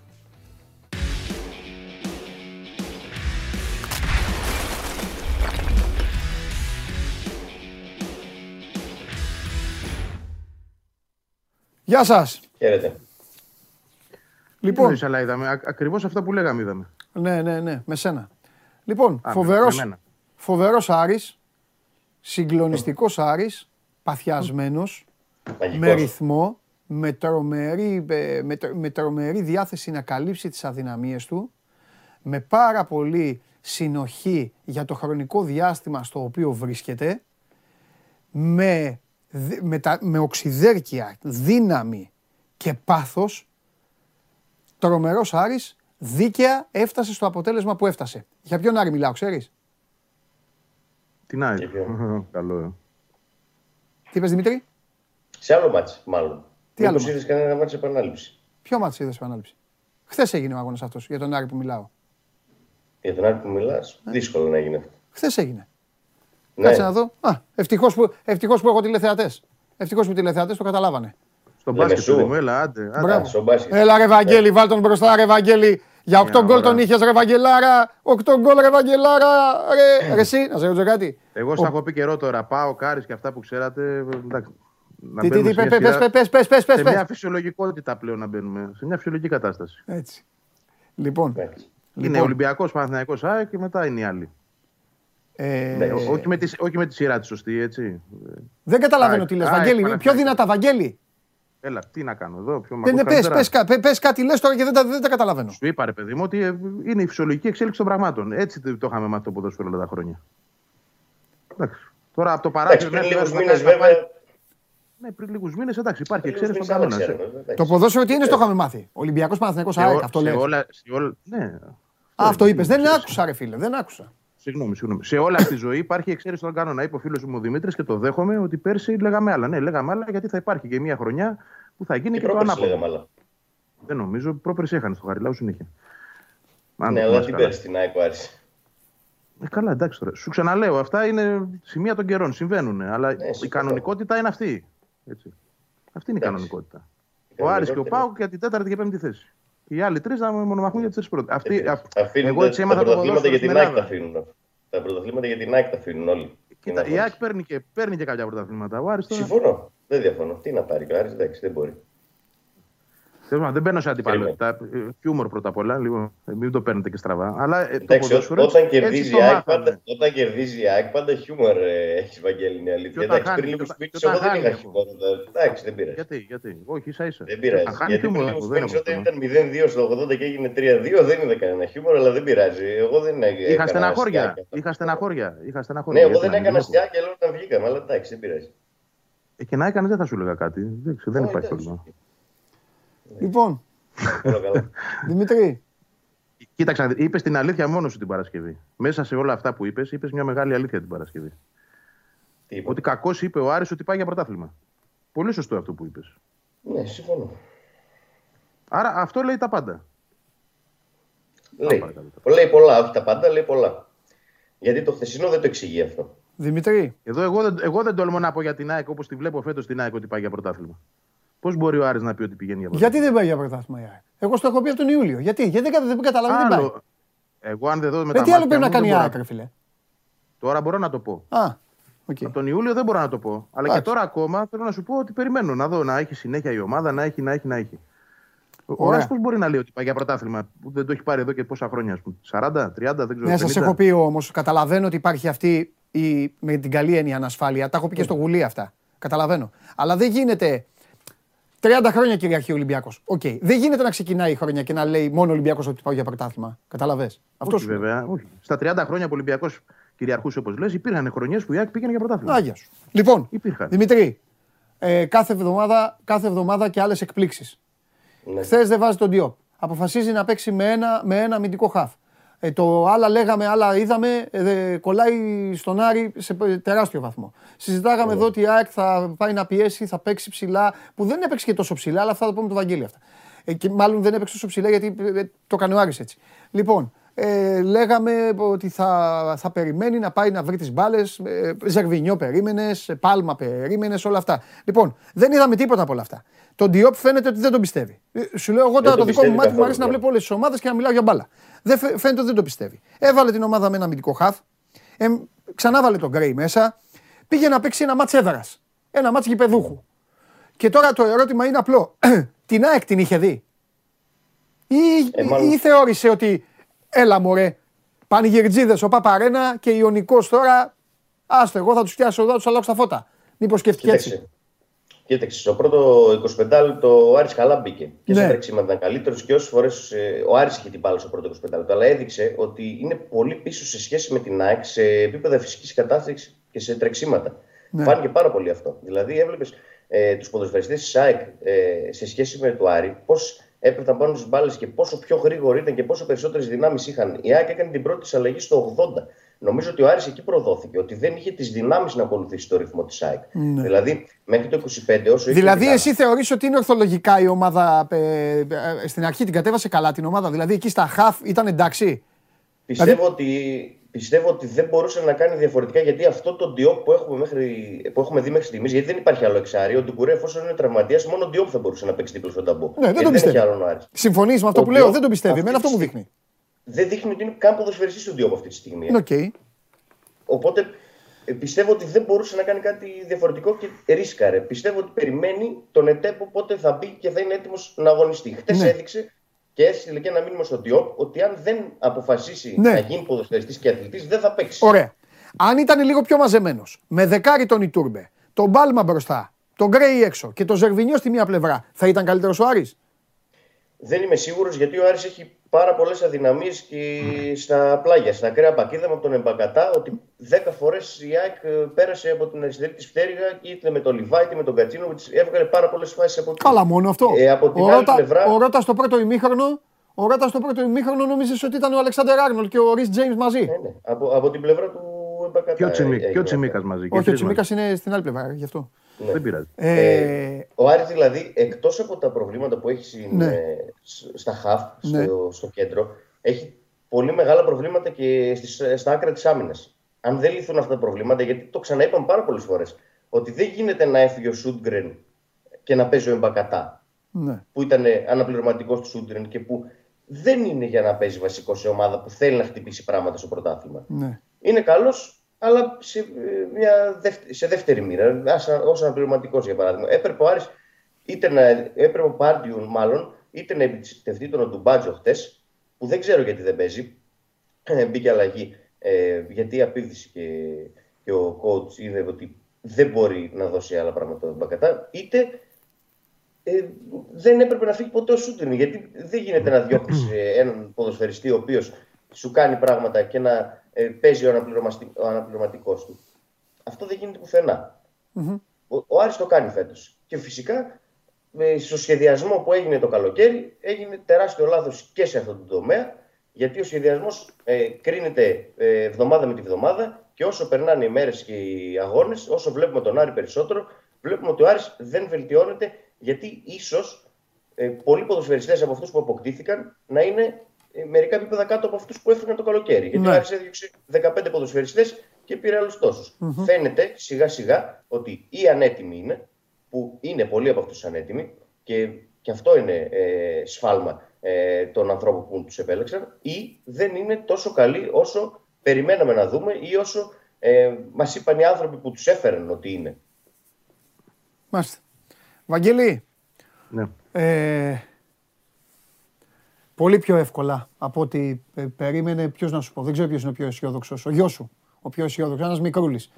Που τα, τα παιδιά δεν ξέρουν και είναι αισιόδοξα. Τους λες πόσο θα έρθει και θα σου λέει θα τους σκίσουμε. Ε, ακόμη, ακόμη, ε, ακόμη πιο εύκολα. Το ημίχρονο ήταν κυριολεκτικά για τρία μηδέν. Ε, τι, τι, τι, ρε παιδί μου, πόσο πιστικό είναι για σένα αυτό? Πόσο, πό, πό, πόσο σε έκανε χθες να, να πιστείς κι άλλο ότι ε, καλά είσαι και δύσκολος, τέλος πάντων. Αλλά ότι αυτή η ομάδα πλέον θα είναι έτσι, ανεξαρτήτως αποτελέσματος. Αλλά έτσι θα είναι. Εντάξει, πείθομαι σιγά σιγά. Η αλήθεια είναι. Δεν μπορείς, το έχω πει πολλές φορές ότι εγώ με αυτά που έχω δει από την ΑΕΚ τα τελευταία χρόνια, τα τελευταία τέσσερα συγκεκριμένα, αν δεν με πείσει η ομάδα στο γήπεδο, δεν μπορώ ποτέ να πω κάτι εκ των προτέρων. Τώρα ναι, πραγματικά τα τελευταία τρία παιχνίδια. Είναι μια ομάδα η οποία όντως επίθει ότι μπορεί να μπει ανάμεσα σε αυτές, να είναι ανάμεσα σε αυτές, το δικαιούται, που θα διεκδικήσει το πρωτάθλημα. Ναι. Δεν ε, ξέρω αν θα το πάρει, αλλά ναι. πιστεύω ότι όταν θα φτάσουμε στα play-offs, και αυτό είναι που για μένα έχει μεγάλη σημασία, ναι. η ομάδα δεν θα είναι εκτός μάχης. Γιατί είχαμε μάθει να είναι από τον Νοέμβριο. Ναι. Βαγγέλη, εγώ αυτή τη στιγμή αυτό που θέλω να πω είναι ναι. ότι η βαθμολογία έχει τον Παναθηναϊκό πρώτο, με ένα όπλο τη σοβαρότητά του. Αλλά προσωπικά, εμένα, εγώ έτσι καλώς τα λόγια μου τα λέω, δεν, δεν, δεν κολλώνω πουθενά ό,τι να πω. Αν μου βάλεις τη μία τηλεόραση τον Παναθηναϊκό και στην άλλη την ΑΕΚ και με υποχρεώσεις να δω μία από τις δύο ομάδες μόνο, θα δω την ΑΕΚ. Ε, ε, ε, ε, Βαγγέλη, ε, παίζει μέσα στα μάτς για κάποια διαστήματα, παίζει ολοκληρωτικό ποδόσφαιρο. Ο Ελίασον, με, ο Ελίασον μου αρέσει πάρα πολύ. Ε, ε, η ΑΕΚ έχει απειλή από δεξιά. Η ΑΕΚ έχει απειλή από αριστερά. Η ΑΕΚ μπορεί να σου κάνει ζημιά. Έχει κάθετη, έχει κάθετη πλέον κάθετη απειλή λόγω του Πινέδα. Ο Λιβάι Γκαρσία έχει κουμπώσει απίστευτα και είναι πολύ πιο απειλητικός από τον Αράουχο.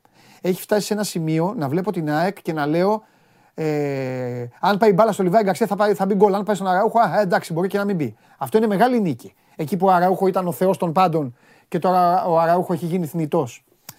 Το μόνο, το μόνο που λίγο, λίγο με έχει προβληματίσει, αλλά δεν ξέρω αν είναι λόγω του ενθουσιασμού, αυτό το πεις εσύ, είναι ότι να ρε παιδί μου, κάποιες στιγμές φέρονται και λίγο, ας θα το βάλω εγώ, δεν τη δίνω την μπάλα δίπλα. Δηλαδή το ότι ο Ελίασον περιμένει την μπάσα ακόμα εκεί και την έχει ο Πινέδα, δεν θυμάμαι ποιος είναι, και θέλει να σουτάρει για να φάει τάπα, ε, ναι. Είναι ένα στοιχείο. Και έγινε και μία στιγμή στο δεύτερο ημίχρονο. Και μία νομίζω ότι έκανε και το, κα, το καραφλό βέλος προς το τέλος. Τέλος πάντων. Αλλά αυτός το συνηθίζει. Δεν ναι. είναι κάτι καινούργιο. Okay. Mm. Αλλά είναι μία αυτό. Αν, αν και φέτος είναι πιο ομαδικός από ποτέ. Στα ναι, λίγα ναι, λεπτά που ναι, παίζεις ναι, παρόλα αυτά, ναι. θα έλεγα. Τέλος πάντων, εγώ πάντως θέλω να πω κάτι. Όλα αυτά που μου βγάζα από τον Ιούλιο η ομάδα και που σου τα είπα, ότι αυτά θα έβλεπα. Ρε φίλε, τα βγάζει πλέον και σε διάρκεια. Μέσα στο παιχνίδι. Είναι πολύ σημαντικό να έχεις είκοσι λεπτά τέτοια μπάλα. Έπαιζε άλλο σύστημα. Άλλο σύστημα έπαιζε τον Ιούλιο. Τι μπορείς να βλέπεις από τότε. Άλλο σύστημα έπαιζε τότε. Δεν σ' άκουσα, συγγνώμη. Λέω τον Ιούλιο. Όχι, όχι. Δεν εννοώ, δεν εννοώ το πώς έπαιζε το σύστημα. Άλλο σύστημα είχε, άλλους παίκτες είχε. Δεν μπορεί να έβλεπες από τον Ιούλιο αυτό που βλέπεις τώρα. Όχι. Αλλά στην τελευταία εκπομπή που κάναμε και σου είπα ότι η ΑΕΚ θα παίξει ποδόσφαιρο, θα παίξει μπάλα, θα παίξει. Ναι, αυτό, αυτό το είπες. Φαίνονταν όλα αυτά. Ξέρεις, έκανε νιάου νιάου ρε παιδί μου, ότι δουλευόταν όλο αυτό. Εντάξει, ναι, εξάλλου οι ομάδες που βλέπουμε είναι. Παιδιά, μην τρελαίνεστε. Όλα αυτά που βλέπουμε είναι ότι έχει δουλέψει ο καθένας ή ότι δεν έχει δουλέψει ο καθένας το καλοκαίρι. Όποιος τραβάει ζόρια τα τραβάει για το καλοκαίρι και όποιος είναι καλά είναι γιατί ήταν καλά το καλοκαίρι. Αυτό είναι. Ναι. Εγώ θα σταθώ σε δύο πράγματα. Ναι, ένα πες... που είπες για τον Ελίασον, γιατί ο Ελίασον έλειπε. Έτσι, ήταν μια προσθήκη τελευταία και όντως ε, δίνει στην ΑΕΚ πράγματα που δεν είχε ποτέ στη δεξιά πτερυγά της. Δηλαδή αυτά τα πράγματα που η ΑΕΚ χρόνια περίμενε από τον Λιβάι Γκαρσία. Mm-hmm. Δηλαδή τη συμπεριφορά ενός κανονικού εξτρέμ. Δεν είναι μόνο το δημιουργικό, είναι τρομερές βοήθειες που δίνει, το τρέξιμο που κάνει, οι αλληλοκαλύψεις, η ανάκτηση της μπάλας. Ό,τι ζητάει τέλος πάντων ο Αλμίδα από το παιχνίδι της ΑΕΚ και τα δίνει ο Κατσίνοβιτς από τη μία πλευρά, τα δίνει ο Ηλίασον από την άλλη. Ναι, ναι, ναι. Λοιπόν, ο Γκαρσία δεν τα δίνει αυτά, αλλά ο Γκαρσία, έτσι όπως τον τοποθέτησε πλέον ο προπονητής, είναι τα μαμ για τη θέση αυτή. Με τον τρόπο που η ΑΕΚ παίζει. Δεν ξέρω αν θα είναι ο Φορ που θα μπορεί να ανταποκριθεί σε μια άλλη διαφορετική ποδοσφαιρική τακτική προσέγγιση, αλλά σε αυτό που θέλει να παίζει ο Αλμίδα, με την πίεση ψηλά, την κατοχή, το τρέξιμο, την, την, την τρομερή ένταση, την ανάκτηση της μπάλας σε κάθε φάση να, να βγαίνουν οι παίκτες πρώτοι, γιατί δεν είναι το μόνο, μοναδικό παιχνίδι που το είδαμε, το είδαμε και στα προηγούμενα.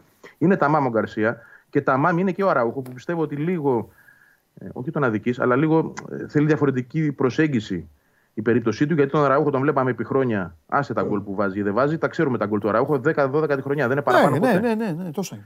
Αλλά φέτος τουλάχιστον επιτέλους δεν τρέχει άσκοπα. Ναι. Επιτέλους καλά, όλα, ναι, αυτά που κάνει... ναι, έχεις δίκιο. Μπράβο. Πε... όλα αυτά που κάνει τώρα πίσω από τον Γκαρσία είναι αυτά που ήθελε να κάνει σε μια ΑΕΚ που δεν ήταν έτσι για να λειτουργεί ώστε να τα κάνει. Ναι. Τώρα πράγματι το ότι επιστρέφει τόσο πίσω για να πάρει μπάλα, για να συμμετέχει στη δημιουργία, για να πιέσει για, για, για, να κάνει χίλια δύο πράγματα τα οποία κάνει, ναι. έχουν νόημα. Ναι. Τώρα, είναι, τώρα είναι, δηλαδή, όλο αυτό που ο Αραούχο ήθελε να κάνει τα προηγούμενα χρόνια, ναι. το βλέπουμε να γίνεται φέτος. Ναι. Γιατί, φέτος, γιατί πλέον έχει και τους συμπαίκτες, αλλά και τον τρόπο, γιατί για μένα είναι ο τρόπος πάνω απ' όλα. Ναι. Και ο Γκαρσία δύο χρόνια στην ΑΕΚ ήταν, δεν έχουμε δει τέτοιο αυτό και τέτοια συνέχεια και συνέπεια mm. στο παίξιμο του. Ούτε έχουμε δει τόσο καλό Ρότα mm. πέρσι, ούτε έχουμε δει το Σιμάνσκι, που εγώ μένω και για μένα είναι το νούμερο ένα στο χθεσινό παιχνίδι. Γιατί θυμίζω ότι η ΑΕΚ έχει φέρει τον Γιόνσον για να πάρει τη φανέλα στο σπίτι του και ο Γιόνσον τώρα θα δυσκολεύεται να μπει στην εντατική. Αλήθεια είναι αυτό και εγώ έχω εκπλαγεί, έτσι. Γιατί θυμάσαι τους είχα πει για τον Γιόνσον ότι μου έχουν πει. Και... πώς να τον βάλεις τώρα τον Γιόνσον, ναι. πού να τον βάλεις. Ναι. Δηλαδή έχεις ο Πολωνός τώρα την έχει πάρει τη φανέλα, την έχει, έχει σιδερωθεί επάνω του, δεν βγαίνει μετά. Μπράβο του όμως, μπράβο του του Μάγκα, γιατί μπράβο, πέρασε, πέρασε και εξετάσεις, έτσι δεν είναι Ευαγγέλη. Πέρασε, πέρασε τρία χρόνια πλέον στην ΑΕΚ, τα οποία ήταν πολύ δύσκολα γιατί ουδέποτε βρέθηκε ένας προπονητής τακτικά ναι. να τον χρησιμοποιήσει και να το κατευθύνει όπως έπρεπε. Φαίνεται ότι τώρα ο Αλμίδα το καταφέρνει. Ναι. Ταιριάζει ναι. και η φιλοσοφία, το τρέχουμε, πιέζουμε, γιατί αυτός είναι ένας παίκτης σκυλή. Έχει τρομερές δυνάμεις, δουλεύει το παιδί πάρα πολύ. Δηλαδή και προσωπικά πράγματα μπορώ να πω ότι πηγαίνει καθημερινά έξτρα από την προπόνηση στο γήπεδο, στο γυμναστήριο. Ναι. Τρέχει μόνος του, κάνει βάρη μόνος του, κάνει, κάνει χίλια δύο πράγματα που δεν κάνουν άλλοι παίχτες. Ναι, για να είναι σε αυτή τη, την κατάσταση που είναι και να παίζει με την ένταση που παίζει, και αυτό το κάνει χρόνια. Όμως επιτέλους βρέθηκε και ένας άνθρωπος να τον βάλει σε μια σωστή ποδοσφαιρική κατεύθυνση. Ναι. Και να ξέρει τι περιμένει από τον παίχτη. Να μην έχει αυτός ένα κεφάλι καζάνι ότι μία με βάζουν εσωτερικό μέσο, μία με βάζουν οχτάρι, μία εξάρι. Μέχρι και δεξιά τον έχουν βάλει. Ναι. Θέλω να πω ότι επιτέλους βρήκε το ρόλο του. Τώρα το πώς θα χωρέσει ο Γιόνσον, το πώς θα ξαναμπεί ο Τσούμπερ στην εντεκάδα, που εγώ δεν το βλέπω. Στο παιδό. Άνω τελεία ναι. εδώ. Άνω τελεία. Εδώ ε, σου, έχω έτοιμη, σου έχω έτοιμη ερώτηση, γι' αυτό θέλω να σταθούμε. Ε, Δημήτρη, ε, ρε φίλε, το Φαμπιάνο Μπράμπετς, ξέρεις τι, τι έχει πει το στόμα μου για αυτό το ντουέτο. Δεν περίμενα όμως ότι θα φύγει ο ένας από τους δύο και, και θα είναι αυτό το πράγμα. Όποιος θέλει να βγάζει κάθε την μπάλα και να, να βρίσκονται τέ, τέτα τέτοι αντίπαλοι του Άρη. Ναι. Ότι κάθε τι περνάει γίνεται φάση. Αυτό συμβαίνει γιατί ο Μεν Φαμπιάνο πρέπει να καλύπτει σαν να είναι και δεξιμπακ. Ναι. Γιατί ούτε χθες ο Άρης σαν να, ήταν, σαν να μην είχε δεξιμπακ ήταν. Και ε, ο Δε Κουλού έπρεπε να ανεβαίνει και πολύ ψηλά στην άμυνα, γιατί δεν υπήρχε κέντρο και η ΑΕΚ έβαζε από τον άξονα τις μπάλες, είχε πάρα πολλά μέτρα να διασχίσει. Οπότε ναι. ήταν πολύ εύκολες οι μπάλες να περάσουν στο Λιβάι. Ο Λιβάι, εκτός ότι έκανε εξαιρετικό παιχνίδι, είχε τόσο χώρο μπροστά του, που είναι και πάρα πολύ καλός σε αυτό, που ήταν πολύ εύκολο για αυτό να κινείται σε αυτό το χώρο και να παίρνει τις μπάλες. Γιατί ο Άρης δεν είχε τα χαφ, είχε τον Ταμπό, ο οποίος ήταν και σε άσχημη μέρα, δεν μπορούσε να πιάσει το ρυθμό της ΑΕΚ με τίποτα άριστες. Και δεν είναι. Ε, πολύ περίεργο αυτό που συμβαίνει. Δηλαδή, ε, μέσα στις άκρες το περιμέναμε από το τριάντα και μετά, έτσι πως πήγαινε το μάτς. Μάλιστα. Φάνηκε ότι θα πάει μέχρι το τέλος έτσι. Ο Άρης θα ζήσει ένα, μια ώρα του τρόμου, ένα εξήντα λεπτό του τρόμου θα έχει. Γιατί έτσι ήταν, ένα εξήντα λεπτό του τρόμου ήταν από το τριάντα και μετά, από το μηδέν ένα και μετά. Ναι. Και ε, μπορεί η φυγή του Μπράμπετς να είναι καθοριστική όντως και η φυγή του Ντουκουρέ, ο οποίος είναι τραυματίας ε, και θα επιστρέψει μετά τη διακοπή του Μουντιάλ. Αλλά δεν εξηγείται ε, ποδοσφαιρικά το γεγονός ότι δεν υπάρχουν ποδοσφαιριστές ε, αντάξεις στη θέση τους για να τους ε, αντικαταστήσουν. Ναι. Γιατί ο Μπράμπης μπορεί να γυρίσει σε δύο εβδομάδες, γιατί τρέχει να προλάβει τον ντέρμπι με τον Παναθηναϊκό στη Λεωφόρο και μάλλον θα το προλάβει. Το έχει πάρει πολύ ζεστά. Ε, η επανένταξή του δηλαδή δεν θα αργήσει, θα γυρίσει νωρίτερα από όσο περίμεναν οι άνθρωποι του Άρη. Αλλά δεν είναι η λύση στο πρόβλημα. Πρέπει να βρει και άλλα πράγματα ο Άρης και νομίζω ότι αυτή τη στιγμή βρίσκεται και σε πάρα πολύ άσχημη θέση, σε πάρα πολύ δύσκολη θέση. Φάνηκε χθες, δεν ξέρω κατά πόσο ακούστηκε και από ε, την τηλεόραση, ότι υπήρχαν πάρα πολύ έντονες αποδοκιμασίες. Ναι. Υπήρχε γιούχα στους ποδοσφαιριστές του Άρη όποτε ε, είχαν την μπάλα στα πόδια τους στο τελευταίο δεκάλεπτο. Ναι. Δηλαδή, όσοι προσπαθούσαν, ακόμη και αυτοί τα άκουσαν. Ε, τα άκουσε ο προπονητής. Η αντιπροσωπεία των οπαδών πήγε σε αποδυτήρια μετά το μάτς για ακόμη αφορά που δεν το καταλαβαίνω. Αλλά δεν πρόκειται να σταματήσουν ποτέ αυτά από ό,τι φαίνεται. Mm-hmm. Τελευταία φορά έχει συμβεί μετά το μηδέν πέντε με τον Μπας Γιάννινα. Χθες περισσότερο πείραξε η εικόνα παρά η ήττα. Γιατί εντάξει, Άρης ΑΕΚ μηδέν δύο έχουν γίνει, φαντάζομαι, στο παρελθόν και άλλα μάτς mm-hmm. που έληξαν μηδέν δύο ή ένα τρία ή μηδέν ένα ε, Άρης ΑΕΚ.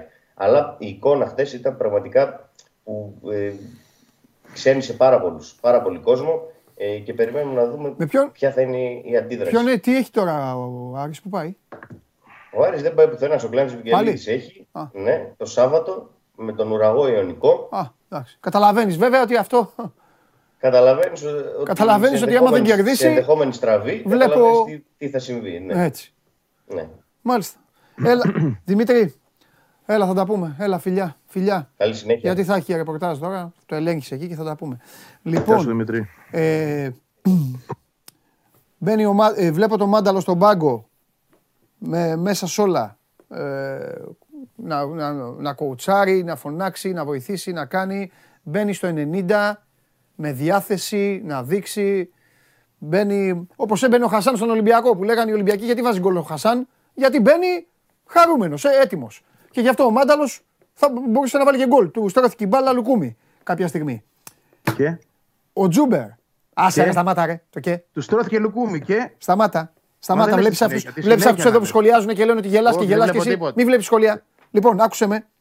Λοιπόν, είδες, σε τσάκωσα. Πραγματικά έχω δει. Σε τσάκωσα. Αφού τι νομίζεις, τι σας έχω. Ρε, σας ελέγχω, ρε, όλους. Λοιπόν, πες μου κάτι, Βαγγελάρα, με τον Τζούμπερ. Δεν θέλω να κάνω ίντριγκα. Η ΑΕΚ πάει πάρα πολύ καλά και δεν είναι για ιστορίες. Αλλά εντάξει, είναι ένας παίκτης, ρε παιδί μου, που δεν είναι τυχαίος. Προβληματίζεσαι λίγο ή θα μπει και αυτός στη σειρά. Είναι. Ενώ προβληματίζεσαι, ρε παιδί μου, σε δύο εβδομάδες μην κατεβάσει τίποτα μούτρα.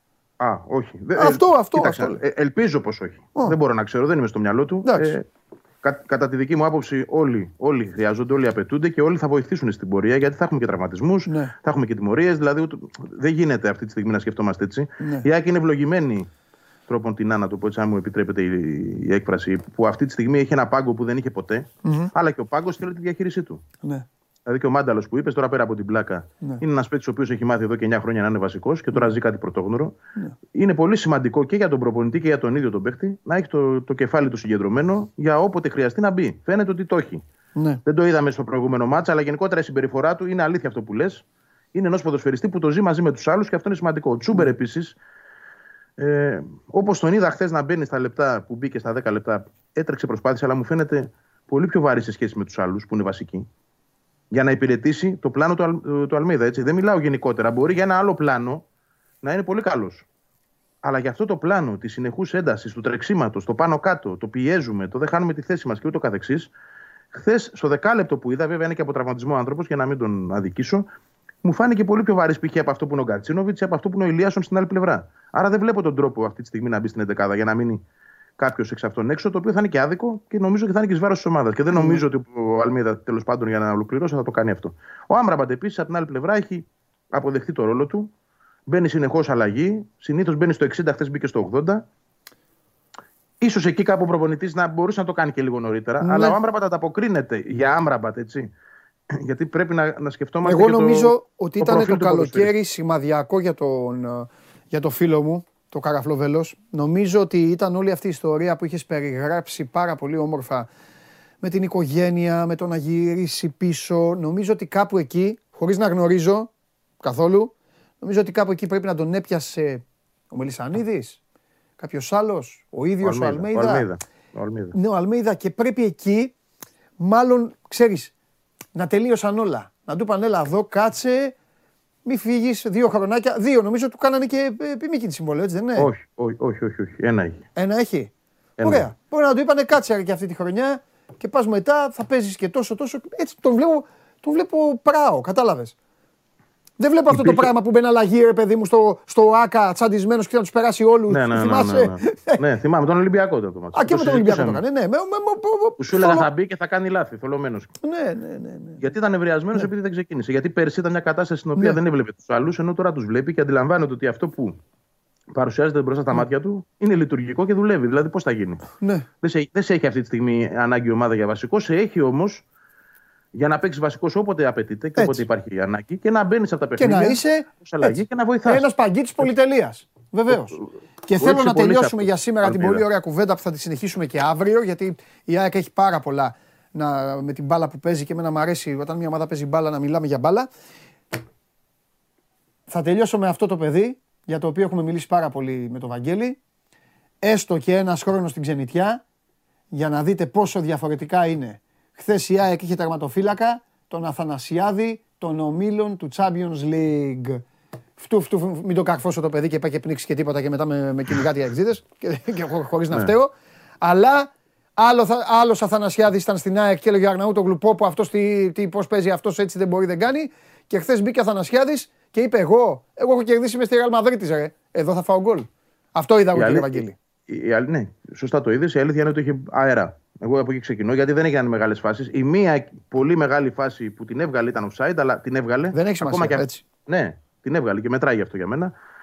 Πεντακάθαρα καθάρισε στον αέρα πάρα πολλές φάσεις, πάρα πολλές έντρες, οι οποίες, okay, για ένα τερματοφύλακα που είναι καλός, φαίνονται εύκολες, αλλά σημασία έχει να είναι εκεί ο τερματοφύλακας και να τις καθαρίζει και το έκανε. Σωστά κατήφθηνε την άμυνα. Ε, έβλεπα εμπιστοσύνη εγώ από το Βίντα στο πρόσωπό του και μου άρεσε. Δηλαδή, είδα το Βίντα σε δύο-τρεις περιπτώσεις να του απονείμει τα εύσημα για τη θέση που είχε πάρει και για τον τρόπο που έδωσε μια εντολή από πίσω.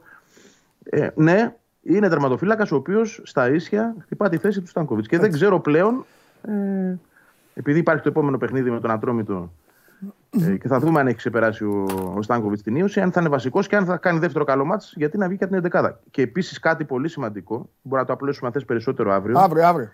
Ναι, απλά να το αναφέρω ναι, ναι, ναι, ναι, ναι, ότι ο Αλμίδα δεν φοβάται να αφήσει στον πάγκο παίκτες οι οποίοι είτε ήρθαν για να είναι βασικοί, είτε είχαν συνηθίσει και μάθει να είναι έτσι, είτε τέλος πάντων ήρθαν ως μεταγραφές, mm. όπως π.χ. ο Γιόνσον, mm. όπως π.χ. ο Τσούμπερ, όπως π.χ. ο Μάνταλ. Όλοι διαφορετικές καταστάσεις, αλλά όλοι έχουν συνηθίσει αλλιώς. Όπως και τώρα ο Στάνκοβιτς, θα το βρει μπροστά του mm. την ατυχία του, να το πω έτσι. Mm. αν ο Αθανασιάδης είναι καλός, θα παίζει ο Αθανασιάδης. Ναι. Τώρα που σημαίνει είναι καλός, ο Γιόνσον θα είναι στον πάγκο. Mm-hmm. Δεν πάει να είναι. Θέλω να σου πω, άλλος προπονητής, μόλις επέστρεφε ο Γιόνσον, θα έλεγε: Ωπα, Νάτος ήρθε. Κάτσε Σιμάνσκι και έξω, δεν με νοιάζει που κάνει δύο καλά μάτς, θα παίξει ο Γιόνσον. Γιατί εγώ το Γιόνσον πήρα για βασικό. Έτσι. Δεν το έκανε.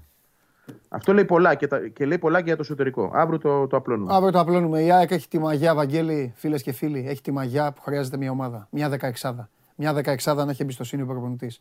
Αν μια δεκαεξάδα είναι καλή και είναι και ήρεμη και δεν έχει και αναμπομπούλες και παίζει και σωστά, θα πάει καλά. Και, δε, και δεν έχουμε δει Σιντιμπέ ακόμα και δεν μου έχεις πει για το Μουκουντί που εγώ θα πω το εξής. Δεν σου έχω πει για Μουκουντί. Τρελάθηκα με Μουκουντί στα πρώτα του λεπτά που ήμασταν, ήμασταν στο Βερολίνο, που, ήμασταν, που μπαίνει αναγκαστική αλλαγή. Κάνει δύο τσαφ με το, στο Αγρίνιο. Ένα έκανε, ένα τσαφ. Εντάξει, ναι, έκανε, κά, ναι, έκανε κάτι ένα, εκεί. Ένα. Και αλλά μετά, μετά... μετά όμως, κάνει τάκλιν θανάτου. Και χθες έκανε δύο τάκλιν. Παίρνει ψυχολογία, βάζει τον γκολ με κόντρα, με κόντρα. Τι να κάνουμε έτσι, θα μπουν και τέτοια γκολ. Και γενικά το γύρισε, μπράβο του. Ναι. Και, και θα σου πω και κάτι, έχει κάρτα από το έξι. Σε αυτό το γήπεδο απέναντι σε αυτό τον Άρη. Ναι. Που είναι φωτιά μπροστά. Κάρτα από το έξι. Ναι. Και δεν έχει κάνει ούτε ένα λάθος. Ούτε ένα λάθος. Όντως, έχεις δίκιο. Λοιπόν, φιλιά. Περισσότερα. Για χαρά. Λοιπόν, αυτά για την ΑΕΚ.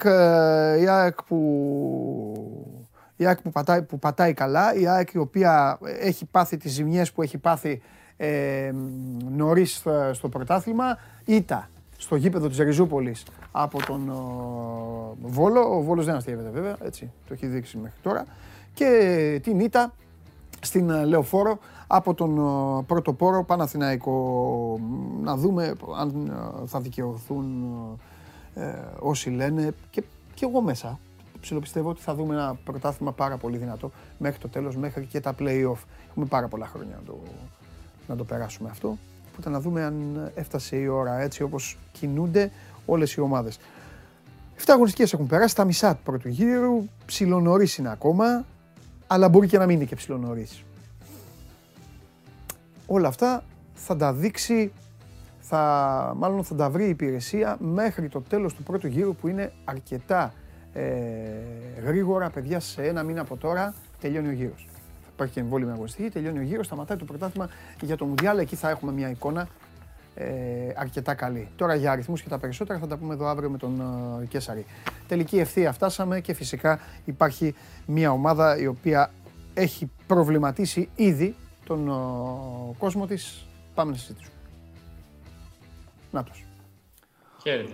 Λοιπόν, είπα στην αρχή, όταν ξεκίνησε η εκπομπή, λέω, ο Ολυμπιακός είναι αγκαλιά με το απόλυτο πλεονέκτημα έδρα στα play-off, χωρίς να, χωρίς να έχει παίξει ακόμα.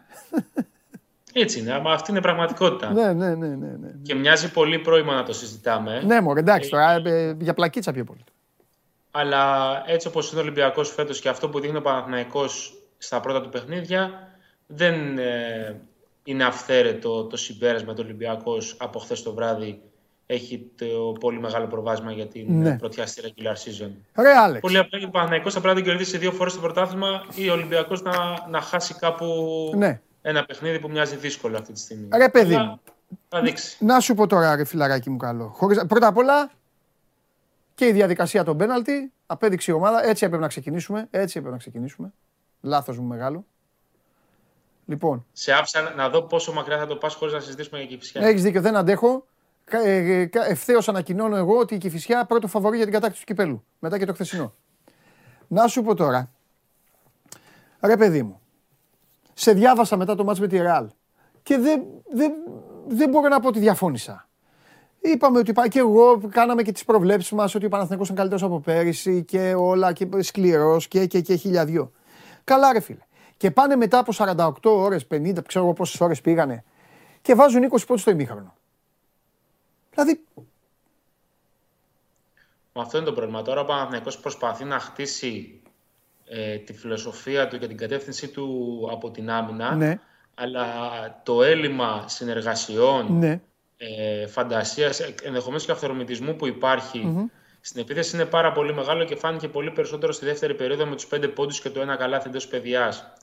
Ε, πρέπει να αντιληφθεί και ο κόσμος ότι αυτό που θέλει να παίξει ο Ντέγιαν Ράντονιτς και αυτό που παίζει ήδη ο Παναθηναϊκός επί των ημερών του δεν είναι κάτι το οποίο θα, ακόμα και σε παιχνίδια του πρωταθλήματος θα γράψει τριαντάρες και σαραντάρες όπως για παράδειγμα ο Ολυμπιακός μπορεί να το κάνει. Πολύ mm. απλά γιατί δεν έχει την, ε, την πολυτέλεια στην επίθεση να, να κυνηγήσει πράγματα. Δεν έχει τους αυτοματισμούς, δεν έχει το καλό περιφερειακό σουτ, δεν έχει τις ε, συνεργασίες. Στους εβδομήντα πέντε πόντους, αυτό, είναι, αυτό θέλει να κάνει, δεν είναι κάτι το οποίο ε, δημιουργείται αυθαίρετα από, τον, ε, από τους παίκτες. Είναι η στόχη που υπάρχει. Όσο όμως ο Παναθηναϊκός δεν καταφέρνει είτε να τρέξει το γήπεδο μετά από καλές άμυνες, είτε να βάλει περιφερειακά σουτ, γιατί χθες δημιούργησε αρκετά περιφερειακά σουτ, αλλά ας... έχασε δώδεκα μέχρι να βάλει το, το πρώτο. Ναι. Και είδαμε πως μέσα σε τέσσερα λεπτά από τα μηδέν στα δώδεκα ο Παναθηναϊκός και τέσσερα στα πέντε, ναι. χωρίς να αλλάξει κάτι τρομερό στην εικόνα του, έτσι. Ναι, απλά και έκλεισε, έκλεισε η διαφορά, θες να πεις. Ναι. Έκλεισε τη διαφορά και πήρε και το προβάδισμα. Ναι. Ξανά όμως την τελευταία περίοδο, σαν να μίκνινε το καλάθι. Δεν είναι καλά ο Παναθηναϊκός, προσπαθεί να αρθοποδήσει ε, σε πάρα πολλούς τομείς και αν μη τι άλλο, όσο νέα ομάδα και αν είναι ο Παναθηναϊκός, όταν έχει παίξει τέσσερα παιχνίδια και έχει χάσει τα τρία εξ αυτών και το μοναδικό κερδισμένο το έχει πάρει στα σημεία απέναντι στον Κολοσσό, είναι λογικό να υπάρχει από την πλευρά του κόσμου έτσι λίγος προβληματισμός, πόσο μάλλον εντός της ομάδας. Εγώ νομίζω... προβλημα... Εγώ νομίζω ότι οι Παναθηναϊκοί προ... προβληματίζονται πάνω απ' όλα για το ποια είναι η φιλοσοφία της ομάδας. Γίνανε κινήσεις, ήρθαν παίκτες, φύγαν παίκτες, κάναν. Εδώ ακούνε εμάς όλους τα, τα, τα ρομάρα μας, ειδικούς και ανειδίκευτους και οτιδήποτε, και λέμε στόχος η άμυνα, στόχος η άμυνα. Και πάει ο φίλαθλος του Παναθηναϊκού και βλέπει την Ευρωλίγκα που είναι μια διοργανωσάρα και βλέπει ότι οι ομάδες εκεί παίζουν πάνω από, πάνω από τους ογδόντα πόντους. Και σου λέει, θα έρχονται όλες οι ομάδες δηλαδή για να γίνεται μάτς όταν εμφανίζεται ο Παναθηναϊκός των εξήντα πέντε πόντων. Αυτά, αυτά νομίζω σκέφτονται οι, οι, οι, οι φίλοι του Παναθηναϊκού. Δεν ξέρω άμα... Εσύ ακούς κάτι άλλο. Το καταλαβαίνω. Yeah. Απλά πρέπει να σκεφτούμε ε, λίγο και τις συνθήκες. Ο, όταν ο Αργύρης Πεμπουλάκης επέλεξε τον Ντέγιαν Ραντονίτς, ήξερε τι κουβαλάει ο Μαυροβούνης από πίσω της επίπεδο φιλοσοφίας. Yeah. Ταιριάζουν αρκετά οι δυο τους yeah. στο κομμάτι αυτό. Δεν yeah. είναι κάτι πολύ διαφορετικό. Ε, yeah. οπότε... Στο παιδό. Ναι. Στο παιδό. Ταιριάζουνε. Συμφωνώ. Με αυτό το στυλ μπάσκετ λοιπόν, ο στόχος ποιος ήταν? Να χτυπήσουν τον Ολυμπιακό, να τον κατεβάσουν, μήπως του πάρουν το πρωτάθλημα, ή ότι με αυτό το μπάσκετ θα μπορείς ο Παναθηναϊκός να, να πάει στην Ευρωλίγκα οκτάδα? Γιατί το πρώτο σκέλος, πες κομμάτια να γίνει, δύο ομάδες είναι, αλληλοξιδετερωθούν, βραδιές στα play-off, μια νύχτα, δύο νύχτες, αλλά στην Ευρωλίγκα ρε Αλεξανδρέ, πώς θα γίνει αυτό? Καταρχάς για το πρωτάθλημα είναι πολύ μακρινό γιατί έχει... Ναι, έχει, αλλά όταν χτίζει, σύστημα. Κάτσε. Όταν χτίζονται οι ομάδες όμως, το ξέρεις καλά ότι αυτά σκέφτονται. Και κυρίως στην Ελλάδα, όχι, ναι. ο ένας, α, μη μου λες μακρινό, στην Ελλάδα ο ένας σκέφτεται τον άλλον το καλοκαίρι. Ξεκάθαρα. Σωστό. Ε. Και γι' αυτό ο Παναθηναϊκός σε κάποια κομμάτια στο, στις επιλογές παικτών ναι. κινήθηκε ε, με βάση τα ματσαρίσματα με τον Ολυμπιακό. Μπράβο, τώρα Άρα, μιλάς ωραία. Ναι. Αρτούρας Γκουντάιτης, η πιο χαρακτηριστική περίπτωση. Πώς θα ματσάρει ελαφρώς όσο μπορεί το φάλ. Ναι. Ένα. Δεν πήγε σε undersize ψηλό, ναι. ε, πήγε σε ένα μεγάλο κορμί, σε ένα βαρύ κορμί για να μπορεί να σπρώχνει το φάλ. Ναι. Από εκεί και πέρα, ε, ο Παναθηναϊκός είναι δεδομένο πως θέλει να παίζει αυτό το πράγμα. Δηλαδή, προφανώς δεν είναι θελκτικό στο μάτι ή ωραίο ε, για τον κόσμο να βλέπει τον Παναθηναϊκό να βάζει εξήντα πέντε πόντους ναι. στον Ίγκαλ Σχόλ χθες το βράδυ. Ναι. Ε, το ίδιο όμως θα επιδιώξει να κάνει όσον αφορά την άμυνά του και σε, τε, σε τρία βράδια στο Βελιγράδι. Είναι μια ομάδα ο Ερυθρός Αστέρας, η οποία παρουσιάζει τις ίδιες αδυναμίες και την ίδια κατεύθυνση σε μεγάλο βαθμό όπως ο Παναθηναϊκός. Θα πάμε ουσιαστικά για αυτό που λέμε σκυλομαχία, ένα παιχνίδι με πάρα πολλές επαφές, με πάρα πολύ ξύλο μπασκετικό και με χαμηλό σκορ θεωρώ. Ναι. Ταιριάζει πολύ στον Παναθηναϊκό αυτό το παιχνίδι. Είναι καλό που το έρχεται αυτό το παιχνίδι αυτή τη στιγμή, γιατί αν κερδίσει, ουσιαστικά θα καλύψει το ψυχολογικό ντεζαβαντάζ που είχε. Από την άλλη όμως θα πρέπει να λάβουμε υπόψη όσον αφορά το συγκεκριμένο παιχνίδι και το πρόβλημα που προέκυψε χθες το βράδυ και αφορά στον Ντέρικ Βίλιαμς. Ε, το αιμάτωμα στο τετρακέφαλο είναι ικανό να του στερήσει τη συμμετοχή στον αγώνα της Πέμπτης με τον Ερυθρό Αστέρα και ενδεχομένως αυτή τη στιγμή να μιλάμε για την πιο σημαντική απουσία στο υπάρχον rotation του Παναθηναϊκού. Έχουμε φτάσει στη δεύτερη εβδομάδα των ε, επίσημων υποχρεώσεων και ενδεχομένως ο κόσμος να έχει βαρεθεί να μας ακούει να συζητάμε τέτοια πράγματα σχετικά με τα κοντά σχήματα και τους παίκτες που έρχονται πίσω από τον Ντέρικ Βίλιαμς στη θέση τέσσερα. Είδαμε, στον, ε, για παράδειγμα, στο παιχνίδι με τον Ολυμπιακό το κάλυψε, το παιχνίδι με τη Ρεάλ το κάλυψε. Ε, έχοντας όμως ένα δεύτερο rotation. Τώρα ο Ντέρικ Βίλιαμς είναι πολύ πιθανό να μην είναι παρόν στον ε, αγώνα της Πέμπτης. Ε, αντιλαμβάνεται ο κόσμος πόσο μεγάλο θα είναι το πρόβλημα. Γιατί δεν μιλάμε για τρία λεπτά ή τέσσερα λεπτά μέσα στις περιόδους, αλλά μιλάμε για ένα αγώνα σαράντα λεπτών, στον οποίο ο Ράντονιτς θα πρέπει είτε να βγάλει ξαφνικά στο rotation το Χουγκάς που δεν το έχει κάνει καθόλου φέτος, είτε πολύ περισσότερο να υποχρεωθεί ο Ματζούκας να πάει στο τέσσερα λόγω μεγέθους για να ματσάρει κάπως τα κορμιά. Γιώργος Καλετζάκης στο τέσσερα, Πονίτκα στο τέσσερα.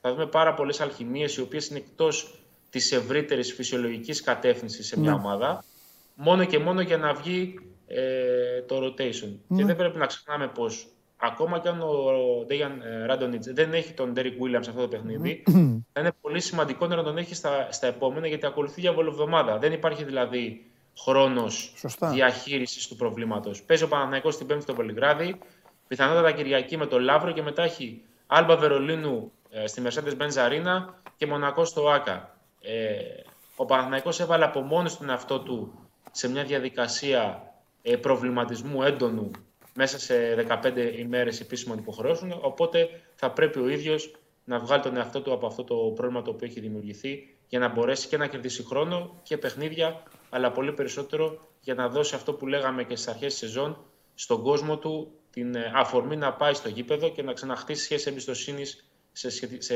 σε σχέση με αυτό που δημιουργείται στο ΆΚΑ από αυτό το φετινό καλοκαίρι. Έτσι. Και εγώ θα πω κάτι το οποίο το γνωρίζετε όλοι καλά.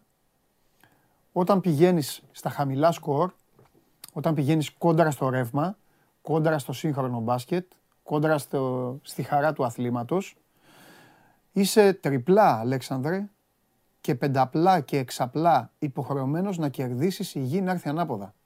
Γιατί αν παίζεις μπάσκετ και χάνεις, θα λες, ήταν καλύτεροι άλλοι, χάσαμε ενενήντα ογδόντα τέσσερα. Θα σου λένε εντάξει, ε, δεν έχετε σα, ε, θα σου λένε ε, κάτι, θα, θα γίνεται μια κριτική. Όταν όμως πηγαίνεις να παίζεις έτσι και χαμηλά το σκορ και με το χρόνο και εδώ να ρίξουμε και δύο ξυλιές, να κάνουμε και αυτά, είσαι υποχρεωμένος να κερδίζεις. Γιατί αν δεν κερδίζεις, δεν έχεις και καμία δικαιολογία μετά. Μετά δεν σου λένε ότι και χάνεις. Έλα. Δεν έχεις κανένα να παραβάλεις. Δηλαδή τίποτα, τίποτα. Δεν είναι ότι προσφέρεις θέαμα, σουτ, κάτι, μπράβο, αλλά έχεις πρόβλημα πίσω. Αυτό. Ε, ο Παναθηναϊκός, το είπε και χθες ο Ντέιαν Ράντονιτς, θα χρειαστεί χρόνο για να παρουσιάσει αυτό που θέλει. Ναι. Το ζήτημα όμως είναι πως ήδη στην Basket League είναι σε μειονεκτική θέση, όπως είπες και εσύ, πριν καν παίξει ο Ολυμπιακός στο δικό του πρώτο παιχνίδι. Ναι.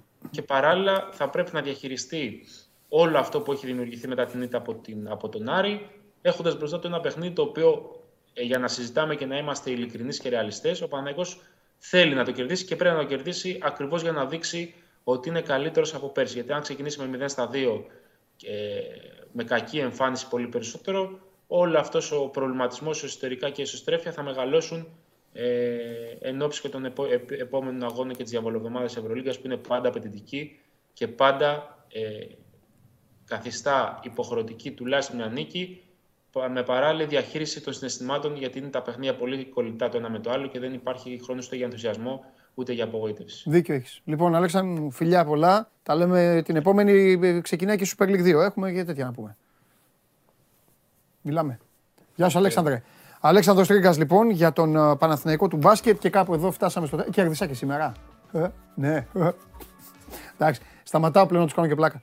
Ε, Γατούλη, δεν θα πεις ποτέ ανεκδότο. Το έχεις καταλάβει. Γιατί με θύμωσες την πρώτη εβδομάδα. έξι η ώρα, Ατρόμητος ΠΑΣ Γιάννινα.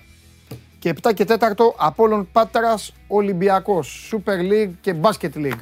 Να είστε καλά, να περάσετε μια όμορφη Δευτέρα, να προσέχετε. Είμαι ο Παντελής Διαμαντόπουλος, show must go on live ξανά αύριο στις δώδεκα το μεσημέρι, που αλλού στο κανάλι του Sport είκοσι τέσσερα στο YouTube. Μέχρι τότε μείνετε κοντά μας για όλες τις εξελίξεις, όλη την ενημέρωση. Θα την έχετε ζεστή, σωστά και όπως πρέπει στο πιάτο σας. Φιλιά πολλά, παίρνω τον coach, χάσαμε για την Arsenal, τι να κάνουμε, δεν πάμε καλά. Αλλά πάνω απ' όλα η ομάδα εδώ είναι και που ξέρεις θα τα πούμε την ώρα που πρέπει με όλους σας. Γεια σας.